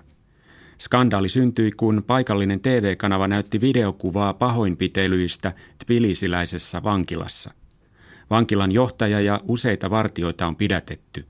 Georgian presidentti Mihail Saakashvili lupasi, että asia tutkitaan po- perinpohjaisesti.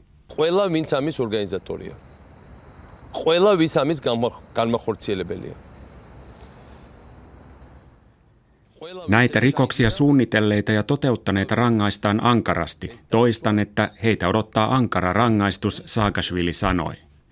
Georgiassa pidetään vajaan kahden viikon kuluttua parlamenttivaalit. Kidutuskuvaa näyttänyt TV-kanava on opposition äänenkannattaja. Georgian ihmisoikeustilannetta on arvosteltu maailmalla aika ajoin. Kiinan ja Japanin kiista maiden välisen saariryhmän omistuksesta on johtanut verkkohyökkäyksiin Japanissa. Poliisin mukaan noin 20 japanilaista internetsivustoa, muun muassa maan viestintäministeriön, sivu, viestintäministeriön sivusto, on joutunut hyökkäyksen kohteeksi. Useille sivuille on ilmestynyt viesti, jossa kiisteltyjen saarien väitetään kuuluvan Kiinalle.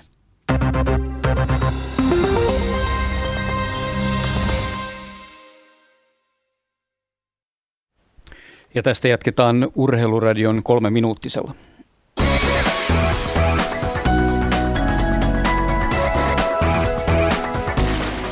Jääkiekon SM-liigassa pelataan tänä iltana kolmea ottelua. Pelit alkoivat 18.30, joten ensimmäiset erät ovat pikkuhiljaa päättymässä. Kärpä tässä tottelussa. Kärpät johtaa kotonaan 2-0. Ohtamaa Hummel ovat olleet maalintekijöitä ja siitä kotijoukkue on siis ottanut hyvinkin tahtipuikon tuo koko joukkue ja vie ässiä oikein kunnolla.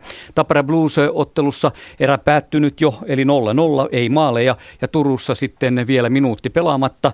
Ensimmäisen maalin teki TPSn Wilsi, sitten eh, Jypin Abbott tasoitti ja Jari Äskeläinen vei vielä Jypin 2-1 johtoon, minuutti siis ensimmäistä erää jäljellä.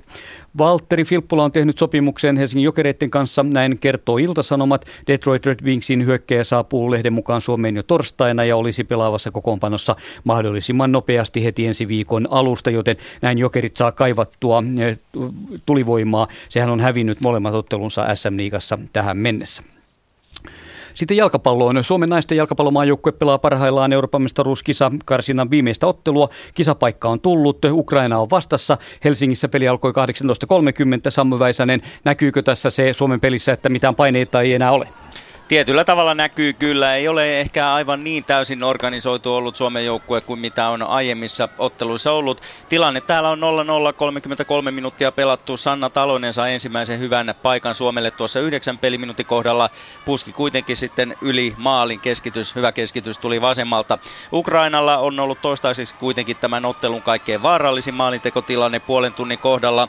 Ludmila Pekur pääsi laukumaan noin 10 metristä. Ainoastaan Minna Meriluodon Suomen maalivahdin mainio vastaantulo pelasti sen, että Ukraina ei tässä ottelussa ole tuota vierasmaalia tehnyt ja tässä ottelu yhä siis tilanteessa 0-0 ja todellakin Jarmo niin kuin sanoit niin Suomi on jo varmistanut paikkansa ensi kesän Ruotsin EM-lopputurnaukseen ja Suomi tulee oman lohkonsa voittamaan. Ukraina tulee olemaan lohko kakkonen ja sekin menee nyt sitten myös tuonne Ruotsin kisoihin pääsee sitten karsimaan ainakin tuosta, tuosta paikastaan. Tällä hetkellä täällä tosiaan 34 minuuttia pelattu ja lukemat ovat 0-0 ja ehkä aavistuksen verran Ukraina on kuitenkin hallinnut tätä ottelua toistaiseksi.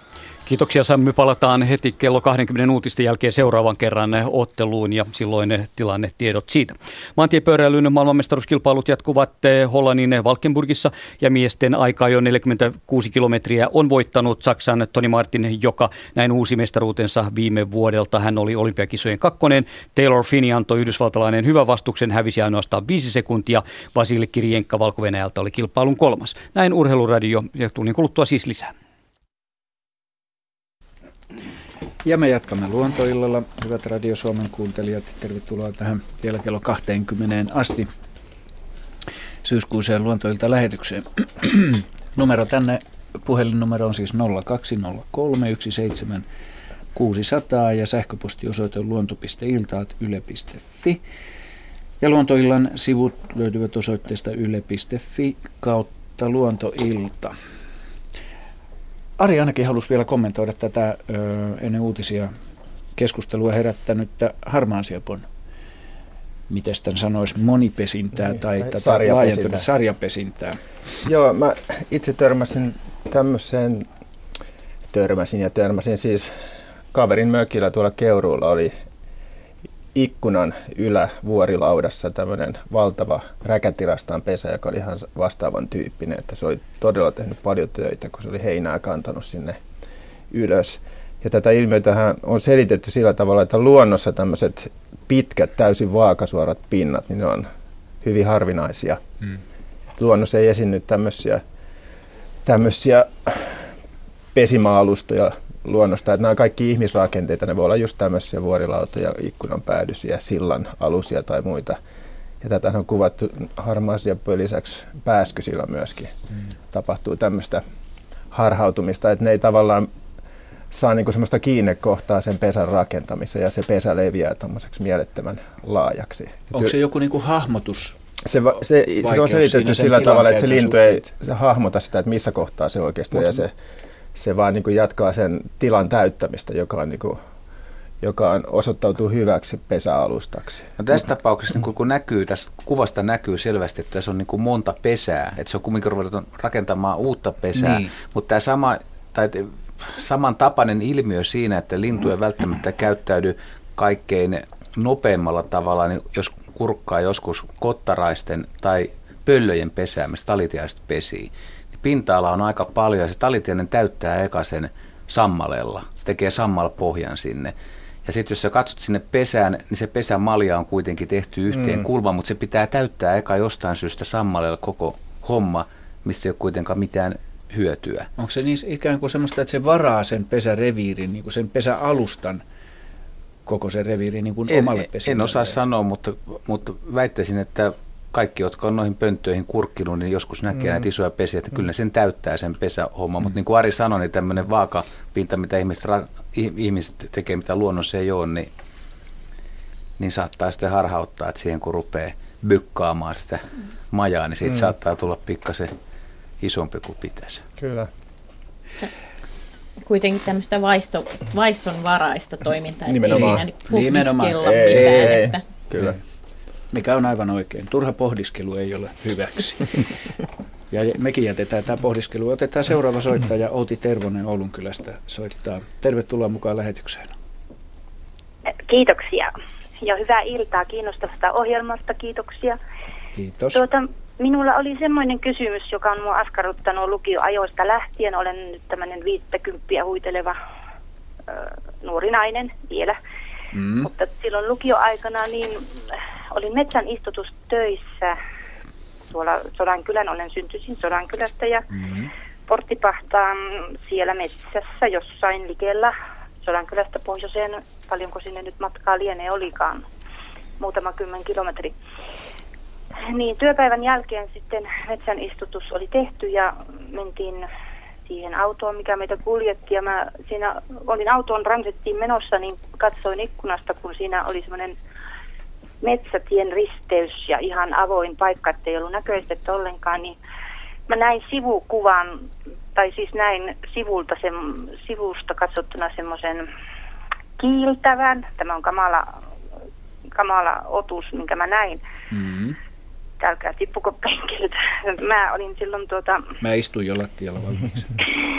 niin. Siis oli kiiltävä, nyrkin kokoinen, ikään kuin jonkun sortin koppakuoriainen. Se ei ollut karvainen, ei ollut myyrähiiri eikä metsän mukaan tällainen jyrsiä. Ja se käveli rauhallisesti siitä sitä metsätietä risteystä ja minä menin autoon ja no illalla mä olin saanut liikaa aurinkoa, huomasin kun olin auringonpistos ja oksetus ja mä ajattelin, että mä näin, olin nähnyt harhoja. Mutta sitten 90-luvulla äh, tapahtui tämmöinen tapa, tapaus taas, että olin Sodankylän Tuohiaavan tiellä, eli Sodankylän Tuohiaapa on siinä Kemijärven tien varressa semmoinen, semmoinen pieni jänkä tai aapa. Ja olin siinä hillassa yksikseni ja tuota pyörän kanssa ja, ja sitten kun mä lähdin sieltä pois kotia, niin siinä oli semmoinen polku kanssa pieni polku, polku ja mä talutin pyörää ja mulla oli sankossa hillojakin jonkin verran ja katsoin eteeni siihen ihan metrin päähän, niin tämä samainen musta kiiltävä, ihan selvä kuori hänellä, hänellä minä, sanon, minä sanon hänellä, hän Aivan oikein. arvokkaan oloinen. hän käveli siinä mun edessä ihan rauhallisesti eikä kiirehtinyt ja mä en tiedä, mitä mä ajattelin. Mä ajattelin, että mä otan ensin, että mä panen siihen, siihen sankkoon, mutta kun ne olisi ne hillat sinne menneet, kaatuneet. Ja sitten mä ajattelin, että voi että kun se ei huomaisi mua. tämä ihan pelkä, siis se oli niin pelottavan iso.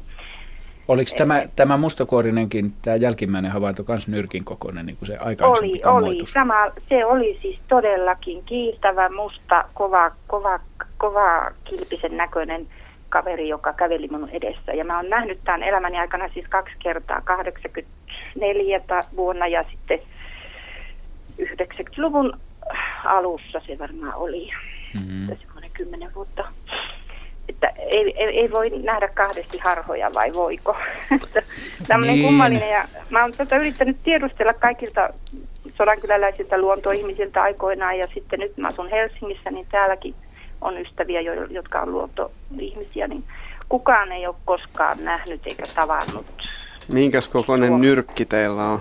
Kysytään no, näin aluksi. No minulla on aika iso nyrkki kyllä, että se on ihan likempänä 10 senttiä kuin 5 senttiä. Että...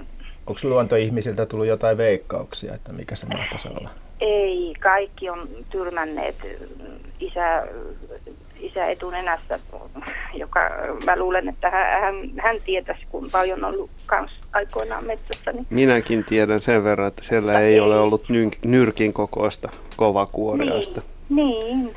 Miten olisi toi Lapin myyrä? Siinä ei ole Lapin lisää mitään. Että minä tämän pulmani kanssa olen elänyt ja, ja, ja. Sen vuoksi meidän, meidän Suomen suurimmat kovakuoriaiset on, on tota kooltaan tuommoista neljää senttiä pituussuunnassa ja sitten säästellään vielä niin kuin sivusuunnassa. Että sen lähemmäksi nyrkkiä ei pääse, vaikka mitä olisi. Ja... Nyrkin kokoa. Ja se olisi metsäsopuli. Eikä, eikä tota... Kiiltävä kuorinen. No siellä on vähän, ei niin tarkasti tuntomerkkejä sinne siis päin. Ra- käveli niin rauhallisesti, että mä olisin saanut sen kiinni, jos mulla olisi ollut mitä, mitä mä olisin, mihin mä olisin voinut sen panna. Monta jalkaa sillä oli? no niitä mä en tietenkään nähnyt siinä. Se, no epäilen, että ainakin nyt se neljä. Erottuuko sillä pää vai oliko se vähän niin kuin jättikokoinen toi leppäkerttu? Siis et näkyykö sinne mitään tämmöisiä? Ei, ei, mm. ei, se oli niin kuin semmoinen vaan Puoli kupoli, kahvikuppi Joo, väärinpäin tai kuplavolkka. Oliko siellä tuntosarvia? Ei, ei ole. Että mä oon nähnyt sen sivuprofiilin siellä. Mistä te tiesitte, että se käveli, jos, se, tota, niin, jos te ette nähnyt sen jalkoja kunnolla? No, no se eteneminen siinä maastossa, en mä tiedä, kun se ei lentänyt eikä se, eikä se tuota madellut, niin minusta hän ihan käveli arvokkaasti ja eikä ollut mitään kiirettä. Hän ei niin pelästynyt minua ollenkaan. Että toi, toi tota, niin, käyttäytyminen viittaa niin kuin rauhallisuus ja arvokkuus niin metsäsittiäiseen, mutta mä en, mä en tuu tinkimään yli kahtaa puolta senttiä sen koosta.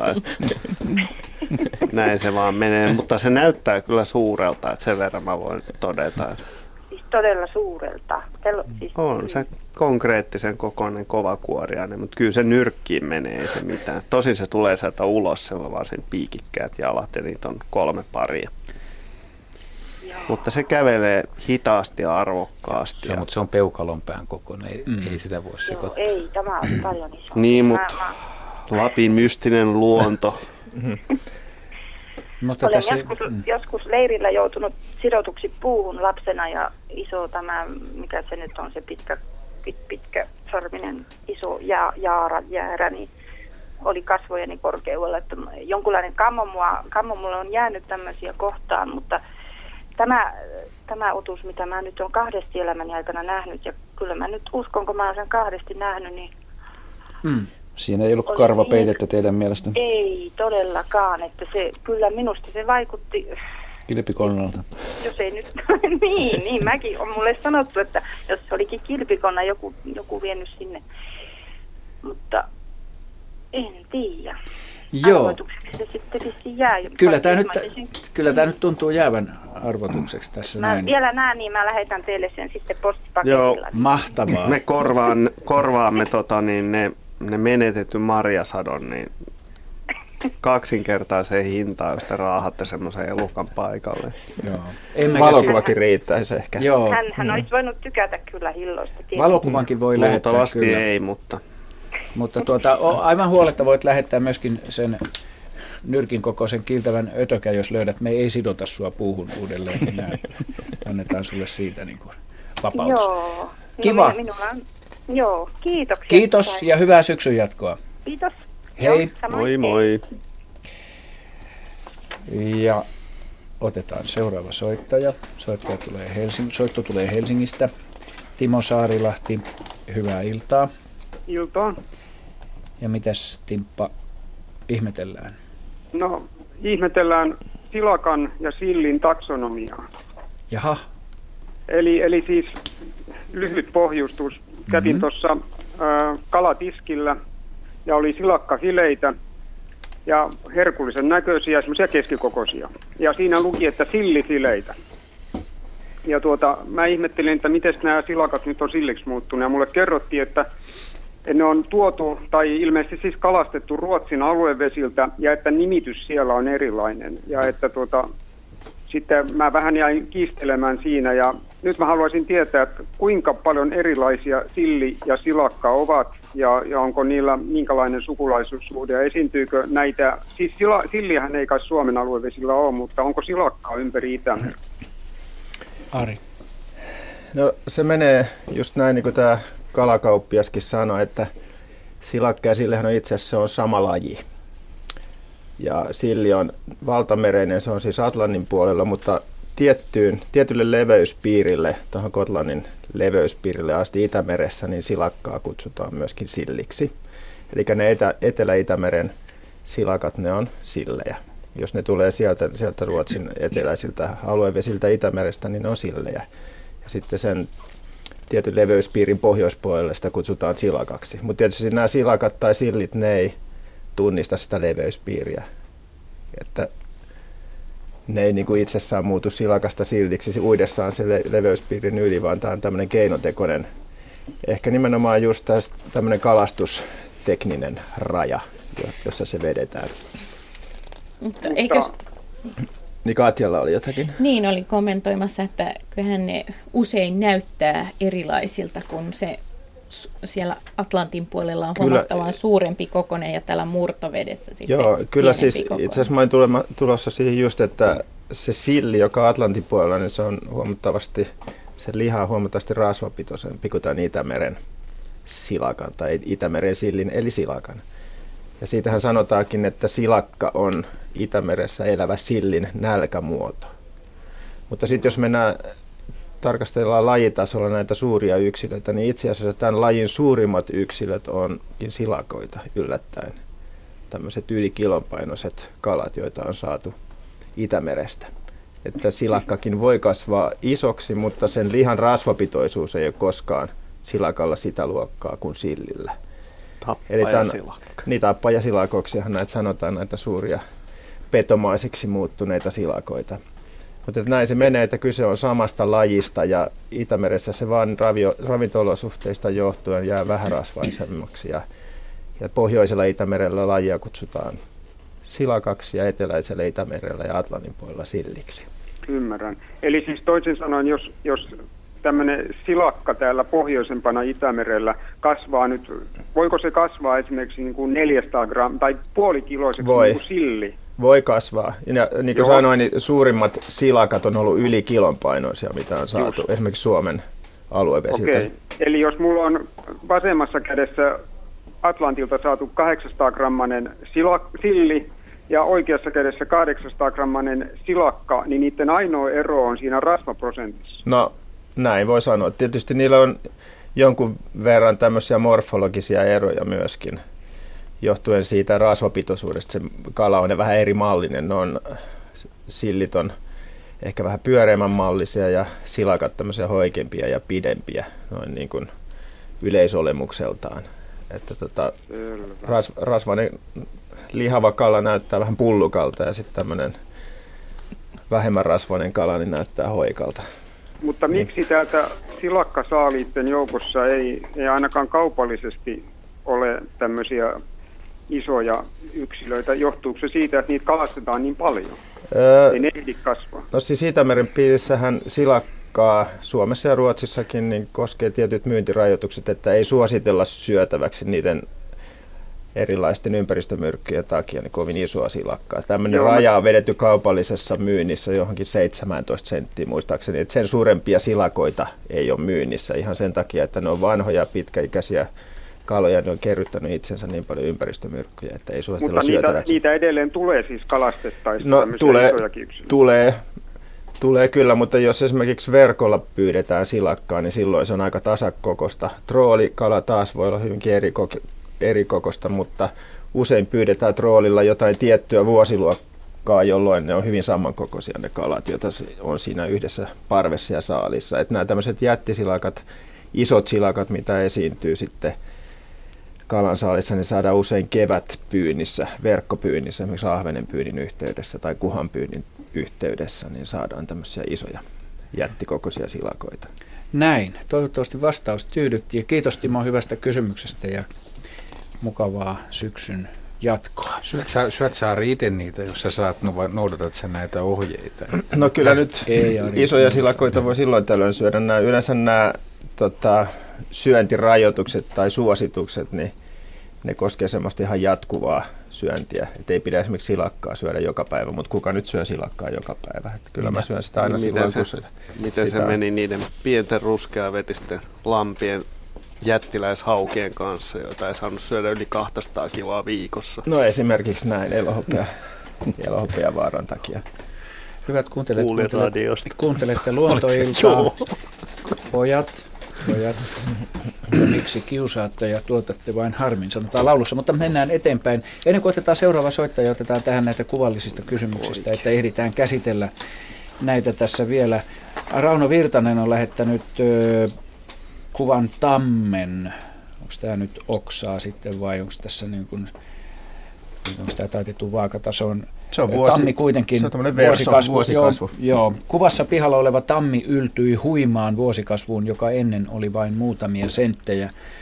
Tässä nyt, tässä ei näy nyt paljon, minkälaiseen mittaan se ulottuu. 80, 70, 60 90, 80 senttiä on tuossa. Kato, se menee... Jaa. 10, 20, 30, 40, 50, 70 senttiä. Joo. Henry, onko tämä nyt jotain tavatonta? Ei, ei se tavatonta. Niin. Että Eikö tammi aika nopea kasvu? ta- tammi kasvaa nopeasti, että se saattaa jonkun vuoden juroa kyllä sit istutuksen jälkeen, että se kasvaa hitaasti. Mutta kyllä 50-60 senttiä tammi kasvaa vuodessa. Mä- Jos mä nyt oikein ymmärrän, että on latva, eikä Niin. niin. tämmöinen sivuverso, Niin. jotka on vähän hidaskasvuisempia kyllä sitten, että joskus puhutaan semmoista vesivesoista, kun puuta vähän preparoidaan, niin se tekee semmoista pitkää huiskulaa. On hyvin tyypillinen ilmiö, mutta, mutta jos toi on latva, niin menee kyllä aika lailla tämmöiseen ihan luontaiseen kasvuun. Ja nyt kun on ollut lämpöisiä kesiä, tämäkin kesä oli lämmin kaikista pohjista huolimatta, niin kyllä Ja lisäksi kostea. ja kostea. Mm, mm. Niin, niin hyvät kasvunevät on ollut ja Etelä-Suomessa aika monet puut kasvaa hyvinkin vuodessa se 50 senttiä. Musta tämä tammi on melkein semmoinen laji, minkä omana elinaikanaan on huomannut, että se, se, silloin kun oli 10-vuotias, niin varmaan vanhemmat kertovat, että se on vähän arvokkaampi laji tai hienompi ja ei kasva kaikkialla. Nyt kun kulkee Etelä-Suomen, Lounais-Suomen metsissä, niin sitä on, sitä on melkein joka puolella. Että Tam- siinä on tapahtunut Kyllä. muutos. Kyllä, kyllä tam, tammi on lähtenyt liikkeelle ja se on selvä merkki siitä, että ilmasto on, on muuttunut tammelle suosiolliseksi ja sitä tammia löytää nykyään ihan kuivilta kalliolta ja ihan vähän niin sanotusta omituista paikoista. Hyvinkin kaukaa lähimmistä muista Kyllä. tammista. Ja sekin on, mikä on aika, aika selvää ja yllättävää ollut musta, on se, että pyökki on ihan selvästi lähtenyt Suomessa On. siementämään. On, ja. Ahvenanmaalla tietyillä alueilla sadoittain taimia. Joo, ja meillä on Varsinais-Suomessa alueita, missä on ollut niin kuin vähän isompia pyökkiistutuksia, niin sieltä syntyy hyvin paljon pyökin taimia, taimia tällä hetkellä, joita myöskin myydään. Eli kyllä meidän niin sanotut jalot lehtipuut tulee Niin yleistymään. mun mielestä jalava myöskin. Jalavan, Jalavan myöskin, taimia joo. näkyy Ja hyvin Vahteran, monissa ja paikoissa. Vahteran taimia, niitä nyt tietysti näkynyt ennenkin, mutta Vahteran ja Jalavan taimia näkee yhä pohjoisempana, mitä Mm. että kyllä jotain tuolla tapahtuu.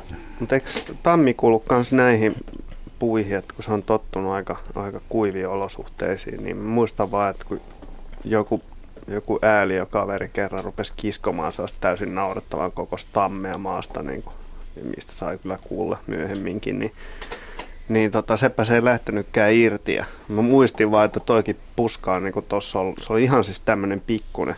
Se ei ollut varmaan niin 10 vi- vuoteen mitään tapahtunut sille, 15-20 Joo. senttiä. Ja se oli ilmeisesti päättänyt porautua maan keskipisteeseen näin al- alkajaisiksi ja kasvaa sitten vähän myöhemmin se, pituutta. Se on oikein hyvä strategia, että kannattaa ensin juurruttaa itsensä ja sitten lähteä vasta ylöspäin. Hmm. Hyvät kuulijat, meillä on runsas puoli tuntia lähetystä jäljellä. Otetaan muutama kommentti ennen seuraavaa soittoa. Ö, on tullut tähän nimenomaan tähän nyrkin kokoiseen tummaan kiiltäväpintaiseen mönkiäiseen kommentteja. Arttu Vastamäki Sodankylän tapauksesta, Arttu Vastamäki Porista kirjoittaa, jänkäkuoriainen vie jänkhätattia pesäänsä. Ja sitten Markku Humppilasta, aarremato, voisiko olla kyseessä Sodankylän tapauksessa kommenttina. Mä en ymmärrä näistä kyllä juuri mitään, mutta en mä ymmärrä mistään muustakaan, että sikäli... No, ensimmäinen varmaan viittaa siihen, että joku, joku koppis tai muu höntsikkä kuljettaisi isoa tattia. En tiedä, kuinka vahvoinen on. Hmm.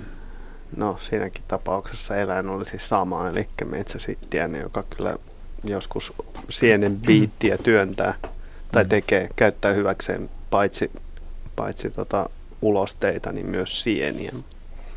Hmm. Mutta ei sitä kyllä nyrkin kokosta saa, että, että Millä se sen roudaisi?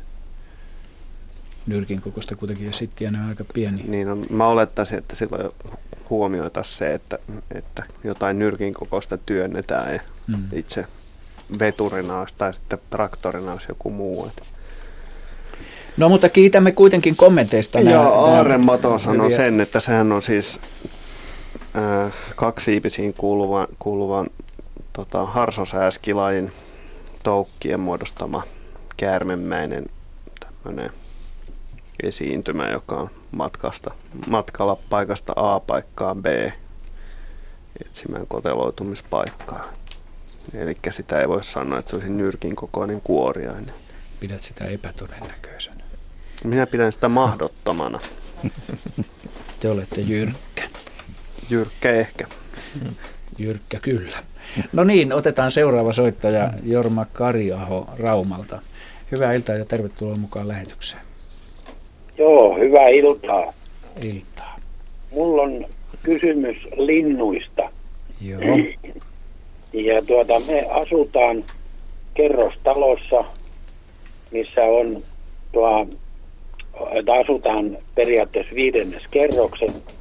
Ja tässä on puita lähellä, ja missä nytkin on, ja sekä kerrostalon katolla, niin ollut jonkun verran varpusen pesiä. Mm-hmm. Ja nyt tuota, niillä on penikoja ollut aika reippaasti. Ja yhden kerran kävi sillä lailla, että, että varpushaukka lensi tästä talon ohi. Ja pikkuvarpusi lentel katolta tuohon lähimpiin puihin. Ja sitten se varpushaukka lensi tosiaan ohi ja kaarsi seuraavan kerrostalon aika, aika lähelle tuota kattoa, kattoa ja sitten oli kaksi kalalokkia, mitkä lähti niin kuin sen varpusen perään tai siihen varpushaukan perään. Ja yhtäkkiä niitä kalalokkeja, kun tämä varpushaukka liiteli tuon naapurikerrostalon lähelle, niin yhtäkkiä niitä kalalokkeja oli ö, 10-12 jahtaamassa tätä ö, varpushaukkaa. Ja mun kysymys, millainen viestintäväline on ollut näillä kalalokeilla, että ne sai kahden, parin kolmen sekunnin kuluttua 10-12 kalalokkia ajamaan sitä varpushaukkaa takaa. Joo. Ääni. Ääni ja se, että ne on voinut leijatakin siellä korkeammalla ja nähnyt, että kyllä, kyllä linnut seuraa, mitä Joo. saman lajin yksilöt tekee ja mitä myös muut, muut lajit tekee ja yleisesti tämmöinen petohälytys, kun petolintu tulee paikalle, niin siihen reagoi monet eri, eri lajit. Esimerkiksi metsässä, jos on, on, on ja lentää varpushaukka matalalla, niin punarinta varoittaa, se on semmoinen korkea vihellys, niin sitten siitä yhtäkkiä alkaa kuulua tiaisten tivuntaa ja ka- kaikki linnut huomaa sen. Jaa. Ja tässä varmaan tapahtunut tosiaan, siinä on ollut pari, pari kalalokkia, niin siinä on ollut kumminkin muuallakin niitä lokkeja, että et, et kyllä, niin. kyllä lokit on niin kuin fiksuja lintuja, kyllä ne huomaa ja ne seuraa ja, ja reagoi sitten nopeasti tilanteeseen. Oliko, niin, että nämä kaksi kalalokkia, niin ne jonkun viestin lähetti näille muille, kun ei niitä muita kalalokkeja, ei näkynyt lainkaan tässä. No se voi olla yksi, yksi kailotus, yksi kiihkeä huuto. Hälyä, hälytys. Ja, ja sitten että nousee vähän korkeammalle lentoon, lähtee perään. Ja myös niin kuin, voi olla, että vaikka olisi pitkä, olisi kova vastatuuli, niin lokki, joka kaartaa, en, en osaa niin selittää, että mikä semmoinen liike on, mutta mä veikkaisin, että se toinen lokki on pitkältä näkee sen lokin, lokin liikkeestä, lentotyylistä, että, että nyt on tuota peto tulossa tai menossa ja tähän on ehkä syytä osallistua. Ja ennen kaikkea, jos on ruokaa tiedossa. No, tämä sama ilmiöhän, miten, miten tämä viestiä jo Jaska tarttuu oikeaan hommaan, niin näkyy siinä, että kun on ruokaa tarjolla, niin, niin. monet ihmettelevät, että minkä takia se kalalokki tai kalalokkipari ei yksin syö sitä, että minkä takia pitää, pitää ääntä. No siinä toisaalta tota, saa, no. saa suojan, mutta sitten toisaalta niin on varmaan semmoisiakin yksilöitä, jotka ei hirveästi ääntele, mutta nämä toiset lokit huomaa niiden liikkeistä ja lentotavasta ja ne näkee kaukaa. Ja, ja tunnetusti niin kuin hyvälle ruokintapaikalle tai hyvälle ruokaapaille kerääntyy useita lokkeja. Ja lokit, Joo, lokit on erityisen hyviä kommunikoimaan. Kyllä, mutta, mutta, mutta, mutta on myös korpit ja naakat ja Joo. Pulut, että kyllä, kyllä siellä niin kuin muutakin porukkaa mm. tulee. Mm. Varpusia nyt harvoin on niin suuri, että niitä eri puolelta tulee, että se on sitten se yksi varpus. Mm. Joo. joo, joo. No tämä varpushaukka teki huonon reissun, ei saanut yhtään ruokaa tällä reissulla ainakaan. Ei se aina onnistu varpushaukkakaan. Nyt on ollut muuten hyviä muuttopäiviä, siis ihan, ihan nämä viime päivät, että nyt kannattaa joka puolessa Suomessa niin tähyllä taivaalle, että et, et parhais niemenkäris on semmoista 100-200 lintua päivässä. Varpushaukka, Varpushaukka muuttoa ja mehiläishaukkoja oli, oli pari päivää, tuossa oli aika kivoja muuttopäiviä. Joo. Kiitos Jorma soitosta ja hyvät kuulijat, otetaan tähän väliin liikennetiedote.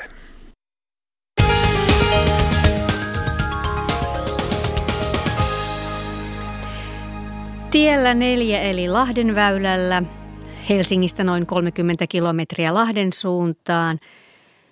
Välillä Keravan eteläinen liittymä, Korson liittymä, siellä on palava ajoneuvo tiellä. Siis tiellä neljä Lahden väylällä, Helsingistä noin 30 kilometriä Lahden suuntaan. Välillä Keravan eteläinen liittymä, Korson liittymä, siellä palava, palava ajoneuvo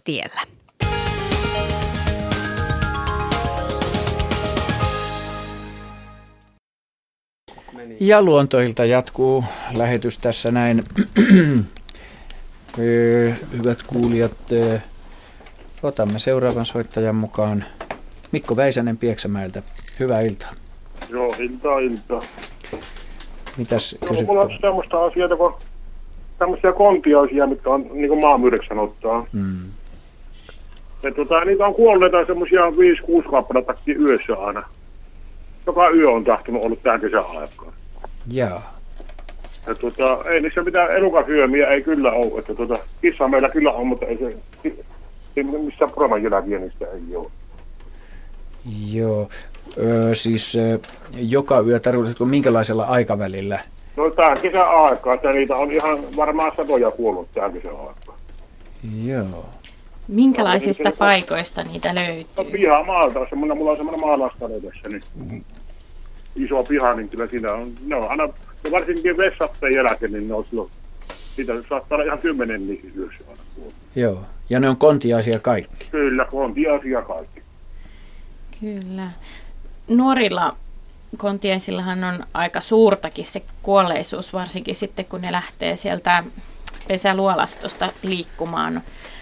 Itselläni on kyllä kokemuksia siitä, että kissat hyvin herkästi niitä pyydystää mutta Joo. eivät syö niitä. Että... Joo, ei, ei se kyllä minkäänlaisia puramajälkiä ei kyllä ole. Joo. Ja sitten tota, niitä on ollut, nyt mulla on kolme talven aikaa, että ne on kyllä hirmu pahasti syönyt aina talven aikaan pihaa. Niitä on ollut pitemmän aikaa.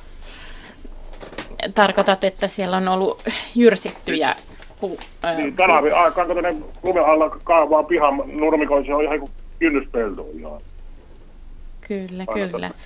Tuota, jos, jos semmoisia jotain syöntijälkiä löytyy vaikka pensaista tai puista, niin silloin kontiainen ei sellaisilla asialla ole. Joo, mutta, ei ole, mutta ihan maatessa kaivaa niitä kekoja. Niitä Kyllä. on ihan satoja saattaa ja olla ihan tämmöinen purmikola tässä. Kyllä, siellä on me- melkoinen äh, matojahti ollut käynnissä. Kyllä, ja, joo. Niitä on kolme talven aikaa ollut. joo. Ja se on melkein pihan nurmikon saanut uusia koko ajan. Vaikea sanoa, mikä tämmöisen, tässä nyt voisi olla kuolinsyynä, että jos päälle päin ei, ei niin kuin havaita Joo, ei, mitään ei niistä ei ole kyllä minkäänlaista jälkeä. Ei ole. Voisiko se olla joku kontiaisen sairaus? Niin, Mutta miksi ne tulisi maan päälle sitten kuolemaan? Miksi ne voi kuolla sinne? Niin, maan päälle. Koloisen. Varmaan niitä on sielläkin sitten Hmm. kuolleina maassa. Siis tämmöisenä sateisena kesänä niitä tosiaan hukkuu helposti Mm. näihin onkaloihin, mutta että mikä takia Ne ne, mikä tulisi takia ne tulisi pinnalle mm. sitten, että se, se on. Tietysti ne saattaa, kun vesi valtaa niiden onkalot, niin Kyllä, nousta pitää ja nouseekin pinnalle ja silloin ne on hyvin alttiina just monille pedoille ja niin kuin Katja tuossa sanoi, niin ilmeisesti siinä on joku ominaishaju Joo, tai maku joo. tämmöisessä kontiaisessa, että se ei välttämättä kelpaa kaikille Joo, petoeläimille. Ei niissä mitään puramajälkiä ei kyllä ole. Joo. Niin. Osataanko me tähän nyt? Niin, mysteeriksi jää ainakin kuolin syyt tällaisella, tällaisella Ne tiedolla. on dumpattu pois pesästä. Ee, niin, ei tähän nyt tämän löydy mitään yhtä yksiselitteistä Siis- vastausta. Tämmöinen tota, kostea, kostea kesä, niin si- silloinhan tavallaan elinolosuhteet on an- ankarat siellä maan alla ja saattaa joku virustauti tai joku muu Niin varmaan, flunssa iskeä siellä Niin, ja tätä sitten niinku tappaa. ajattelin, niin. Naapurit on Tappaa ehkä niitä. just sitä samaa hommaa. että Joo. Koko virus on iskenyt. Niin. Tätä, että Kyllä. näitä pikkunisäkkäitä, loisia ja muita se on tutkittu Suomessa hyvin paljon ja niitä vaihtoehtoisia lajeja kyllä löytyy varmaan joka lähtöä. Mm. Mm. Tämmöinen vastaus löytyy nyt tähän. Kiitos No niin, Mikko kyllä. kysymyksestä ja mukavaa syksyn jatkoa. No samoin teille. Kiva. Hei. Hei hei. 20 minuuttia lähetystä jäljellä. Ennen seuraavaa soittajaa, niin jos malttaa äh, hän pysyä linjoilla, niin otetaan tämä viimeinen näistä meidän kolmesta lähetykseen valikoidusta kuvallisesta kysymyksestä, jotka löytyvät osoitteesta yle.fi kautta luontoilta. Tämän kuvan on lähettänyt, äh, jaha, Lumikodin kissalla täällä lukee, on kuva, mutta tuota, tässä on lepakko kuitenkin. Tuntematon lepakko löytyi asuinrakennuksemme läheisyydestä Länsi-Uudelta maalta. Kuva on otettu 12. syyskuuta, tätä, tätä kuluvaa syyskuuta. Ja kuva on sullakin Katja siinä edessä. Kyllä. Muuten oikein hyvä, hyvä kuva, mutta ne keskeiset kohdat, mistä niitä tuntomerkkejä näistä lepakkolajeista, niin kuin niiden toisista erottamiseksi, niin niitä harvoin niin kuin kuvaaja tietää, tietää mm. katsoo, että, että tota, Mitkä kun ne, ne ovat? Keskeisimmät tuntomerkit löytyy korvasta, korvan kannen ää, rakenteesta ja korvan koosta ja muodosta. Ja myöskin sitten tuolta Lennin siiven siipiräpylän yhteydessä, yhteydestä siitä muodoista. Katsos tuosta päätteeltä, jos se näkyy paremmin kuin sitten väriprintotusta. Niin se Lennin räpylä on, si- onko se siis se on se tavallaan niin kuin R- Ää, hännä- hännän niin, kohta. ikään kuin mihinkä niin kuin häntä ja len, Lennin Mm. räpylä sulautuu toisiinsa, niin sieltä semmoisesta kannuksesta ja sen, Mm. sen pituudesta. Ja monilla lajeilla sitten se on vasta noin hampaiden, niin kuin poskihampaiden rakenne, se viimeinen, mistä, Mm. mistä voidaan mennä tunnistamaan. Mutta on tässä nyt muutamia semmoisia piirteitä tässä kuvassa, josta, joka johdattelee ajattelee, että tässä voisi pohjan lepakko olla kyseessä. Mm. Ja aivan niin kuin sataprosenttista tunnistusta en itse tästä pysty tekemään, mutta, mutta melko varma olisin, että voisi olla. Pohjanlepakko on meillä kaikista yleisin lajeista ja sellainen 4,8-7 senttiä Korvi, kooltaan. korvistako päättelet pohjalepakoksi vai mikä, mikä Öö, kuvassa paljastaa? No tässä tää, no, korvat on vähän vinosti, vinosti kuvattu, mutta tästä voisi tulkita, tulkita se, että, että se korvan kannen muoto vastaisi tota pohjanlepakkoa, mutta sitten enempikin ehkä tästä yleisvärityksestä. Eli mm. Mm. pohjanlepakko on ö, hyvin tummasävyinen tämä sel, selän turkki ja sitten ne karvat on kärjestä tämmöisiä kullanvärisiä. Joo. Ihan vaaleita kultaa. Ja tästä niin kuin, hyvä, hyvä vala, valoistusolosuhde tässä kuvassa on ja, mm. ja tämä niin kuin, on yksi niitä vahvimpia, Joo. vahvimpia mitä tästä niin kuin, tunni, tunnistusmielessä. Mm.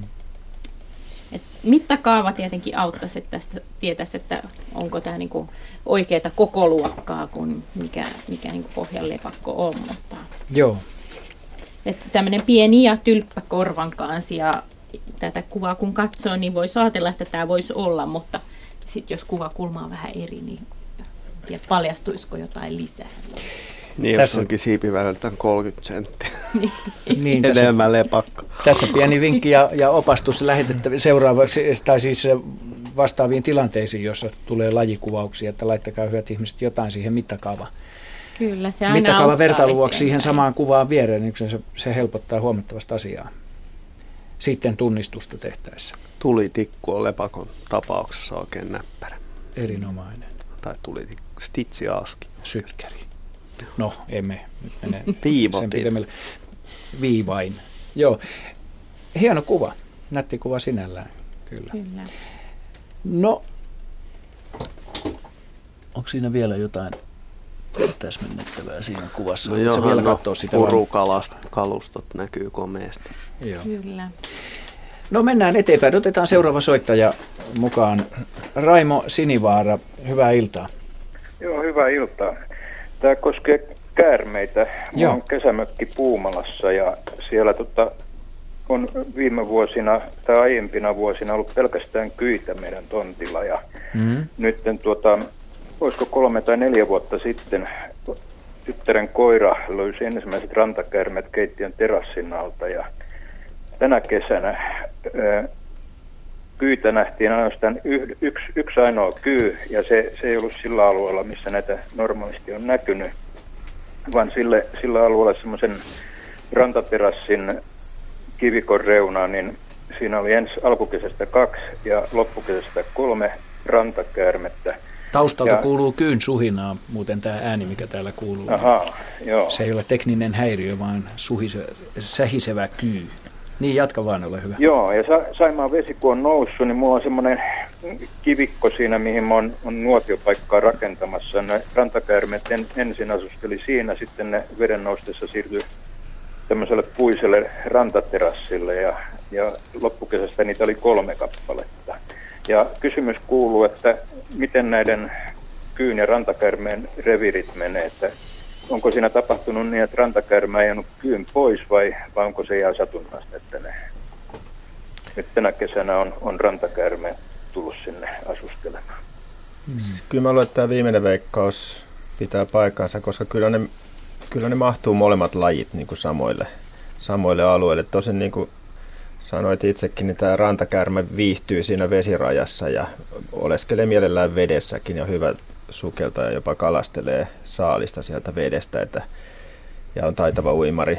Kyy ui kyllä, mutta että sen uinti on vähän semmoista väkinäistä. Se pitää päätä sille pystyssä uidessaan ikään kuin pelkäisi, että korviin menee vettä. Että se on aika helppo. Joo. erottaa siitä. Kyy viihtyy siellä ylempänä kuivilla kallioilla ja kankailla ja lämpimillä kivillä mieluummin ja tämmöisissä kivikkopaikoissa. Joo, Mutta kyllä mutta- nyt mahtuu samallekin, samallekin reviirille, koska niiden ravintokäyttäytyminen on hiukan erilaista. Kyy mielellään jahtailee tämmöisiä lämminverisiä myyriä, hiiriä, linnunpoikasia. Toki syö sisiliskoja ja sammakoitakin tarvittaessa, mutta sitten rantakäärme taas mieluummin syö näitä, näitä tota, kaloja, sisiliskoja, sammakoita, tämän tyyppisiä, tämän tyyppistä Kelpaako kyy muuten? No siis ne voivat kyllä, ne voi syödä toisiaankin kyllä. Ei ehkä täyskasvuiset, mutta että kyy voi syödä pienen rantakäärmeen ja päinvastoin rantakäärme pienen kyyn. Tosin siinä kyyn syömisessä on aina pieni riskinsä olemassa. Mm.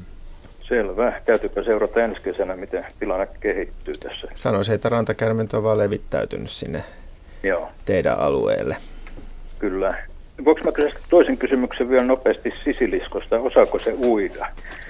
Siis kyllä osa sisilisko uida, jos se joutuu veteen, niin se tekee tämmöistä kiemurtelevaa uintiliikettä ja etenee kyllä vedessä ja pysyy pinnalla, mutta sisilisko ei kyllä vapaaehtoisesti mene veteen, että se ei ole todellakaan mikään vesieläin.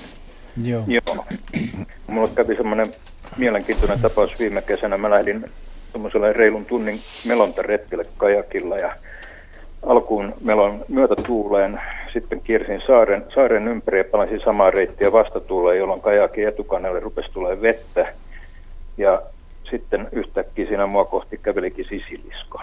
Et se oli, selkeästi oli jäänyt, kun mä selitin kajakkia ihan metsän pohjalla varvikossa, niin se on mennyt sinne etuluukun reunan alle ja varmaan sitten veden tulossa lähtenyt pois sieltä. Joo. Se, se, on varmasti mutta... ollut siellä kaja, kajakissa piilossa tai pitänyt sitä tämmöisenä yöpymispaikkana kyllä, ja sitten ei se, ei se sieltä järvestä ole tullut. Joo, Jos ei se sitten ollut vesilisko. Tiedän, tuli, tuli vaan mieleen sitten, että miten sen kävi, kun tota, mä lähdin sitten siitä semmoiseen suojaisen paikkaan, ajattelin, että mä meillä on saarenrantaa ja vielä sen maihin sinne, niin tota, pitkän matkaa näkyy sen, sen tota, toinen käpälä, kun se piti tämmöisestä kajakin reunaköydestä kiinni. Se oli muuten siellä niin kuin reunan ulkopuolella, mutta mm. kun mä pääsin ihan sen rannan tuntumaan, niin se katosi. En mä nähnyt sitä uimassa enkä, enkä missään muuallakaan. Että. Mm. Mutta siinä oli semmoista pientä aalokkua, että Joo, no kyllä se tiedä. pienestä uintimatkasta selviytyy, mutta jos on vesi kylmä, niin tämmöinen vaihtolämpöinen eläin aika nopeasti sitten auringonpalvoja, niin se kyllä kangistuu kylmässä vedessä ja Joo. voi huonosti käydä, jos lokit se havaitsee siinä pinnassa. Mm. Joo. Selvä. Kiitos Raimo. vastauksesta. Kiitos kysymyksestä ja hyvää syksyn jatkoa. Katja, Niin, tästä vielä mulle näytettiin juuri useita valokuvia lisää tästä lepakosta ja kyllä vahvistui vaan, että pohjan lepakko se on kyseessä. No niin, hampaita muun muassa. No tuota. se oli lepakko joka suunnasta oli sitten käytänyt. ja vielä ylös alaisinkin Okei, okei, okei. Hyvä, oikein hyvä. Hyvät kuulijat, 11 minuuttia lähetystä jäljellä. Rohkeasti vaan seuraava soittaja Jukka Johansson Tampereelta.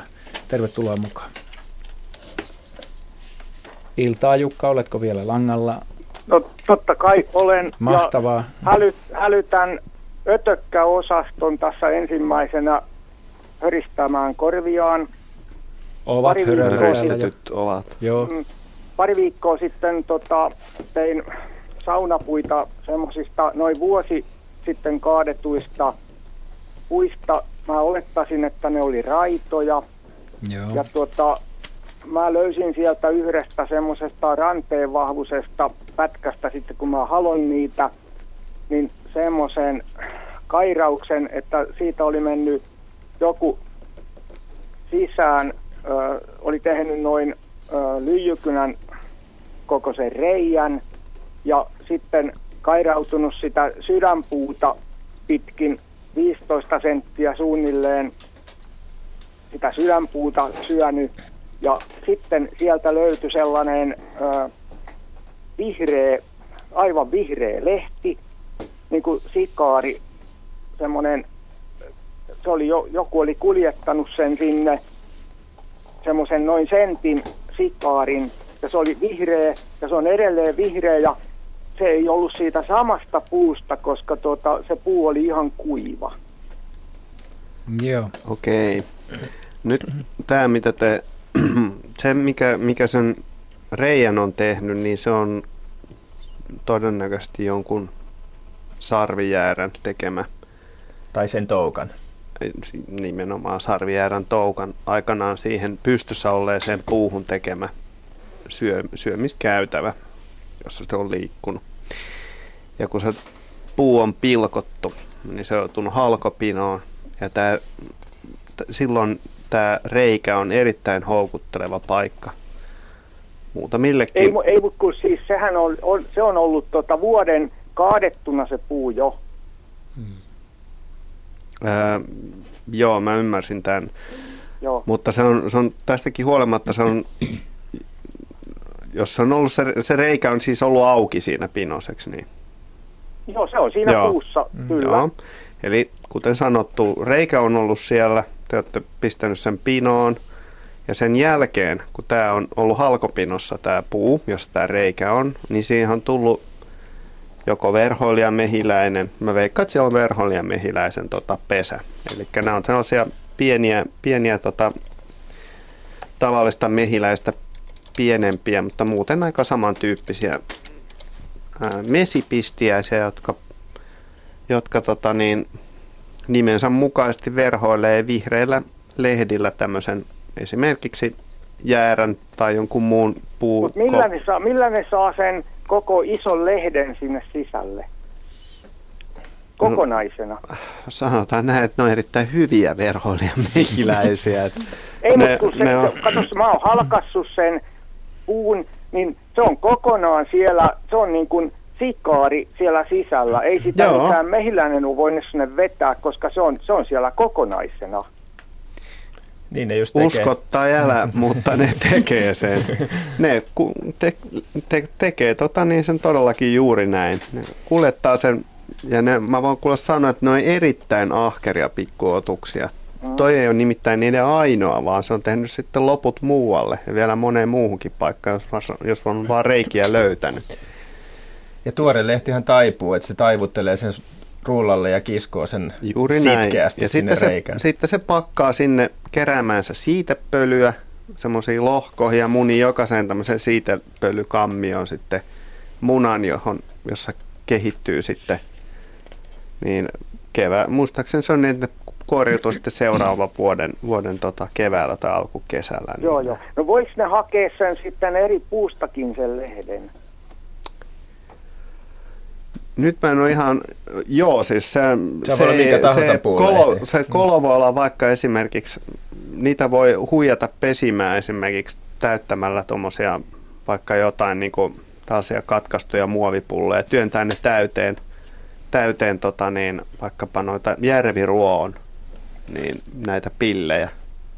Niin monet, monet lait kelpuuttaa esimerkiksi tämän avonaisen niin pillin, joita on pistetty nippuun vaan tavallisen tuommoisen muovipulloon, niin että ne pysyy paikoillaan. Niin iloisesti Joo, toi... ne sitten tekee pesiään sinne. Joo, kun toihan tuntui niin, kuin, niin yliluonnolliselta, että kun se puu oli ollut kuiva vuoden ja sitten sieltä löytyi se tuore lehti, että se on haettu jostain kauempaa, se on haettu eri, eri puusta koko lehti. Joo, joo, siis nämä kaksi asiaa liity toi, toisiinsa ollenkaan. Että, että siis se puu on ollut, ollut ilman näitä lehtiä tietysti ja kuivunut siellä pinossa ja sitten tämä pistiäinen noterannut haa loistava pesäpaikka ja hilannut ne lehdet sinne sisään ja järjestellyt ne ja en tiedä, miten, miten eri näillä lajeilla mahtaa olla preferenssejä, että, että mikä saa ne valitsemaan jonkun tietyn lehden vai onko sellaista, että, mm. että mutta Täytyy sanoa, että aika monet näistä pistiäisistä on varsinaisia perfektionisteja, että monessakin suhteessa, että en ihmettelisi, vaikka ne pitäisi olla haapaa välttämättä tai jotain muuta puulajia, että en hämmästyisi niiden kohdalla ollenkaan tästä, mutta en tiedä.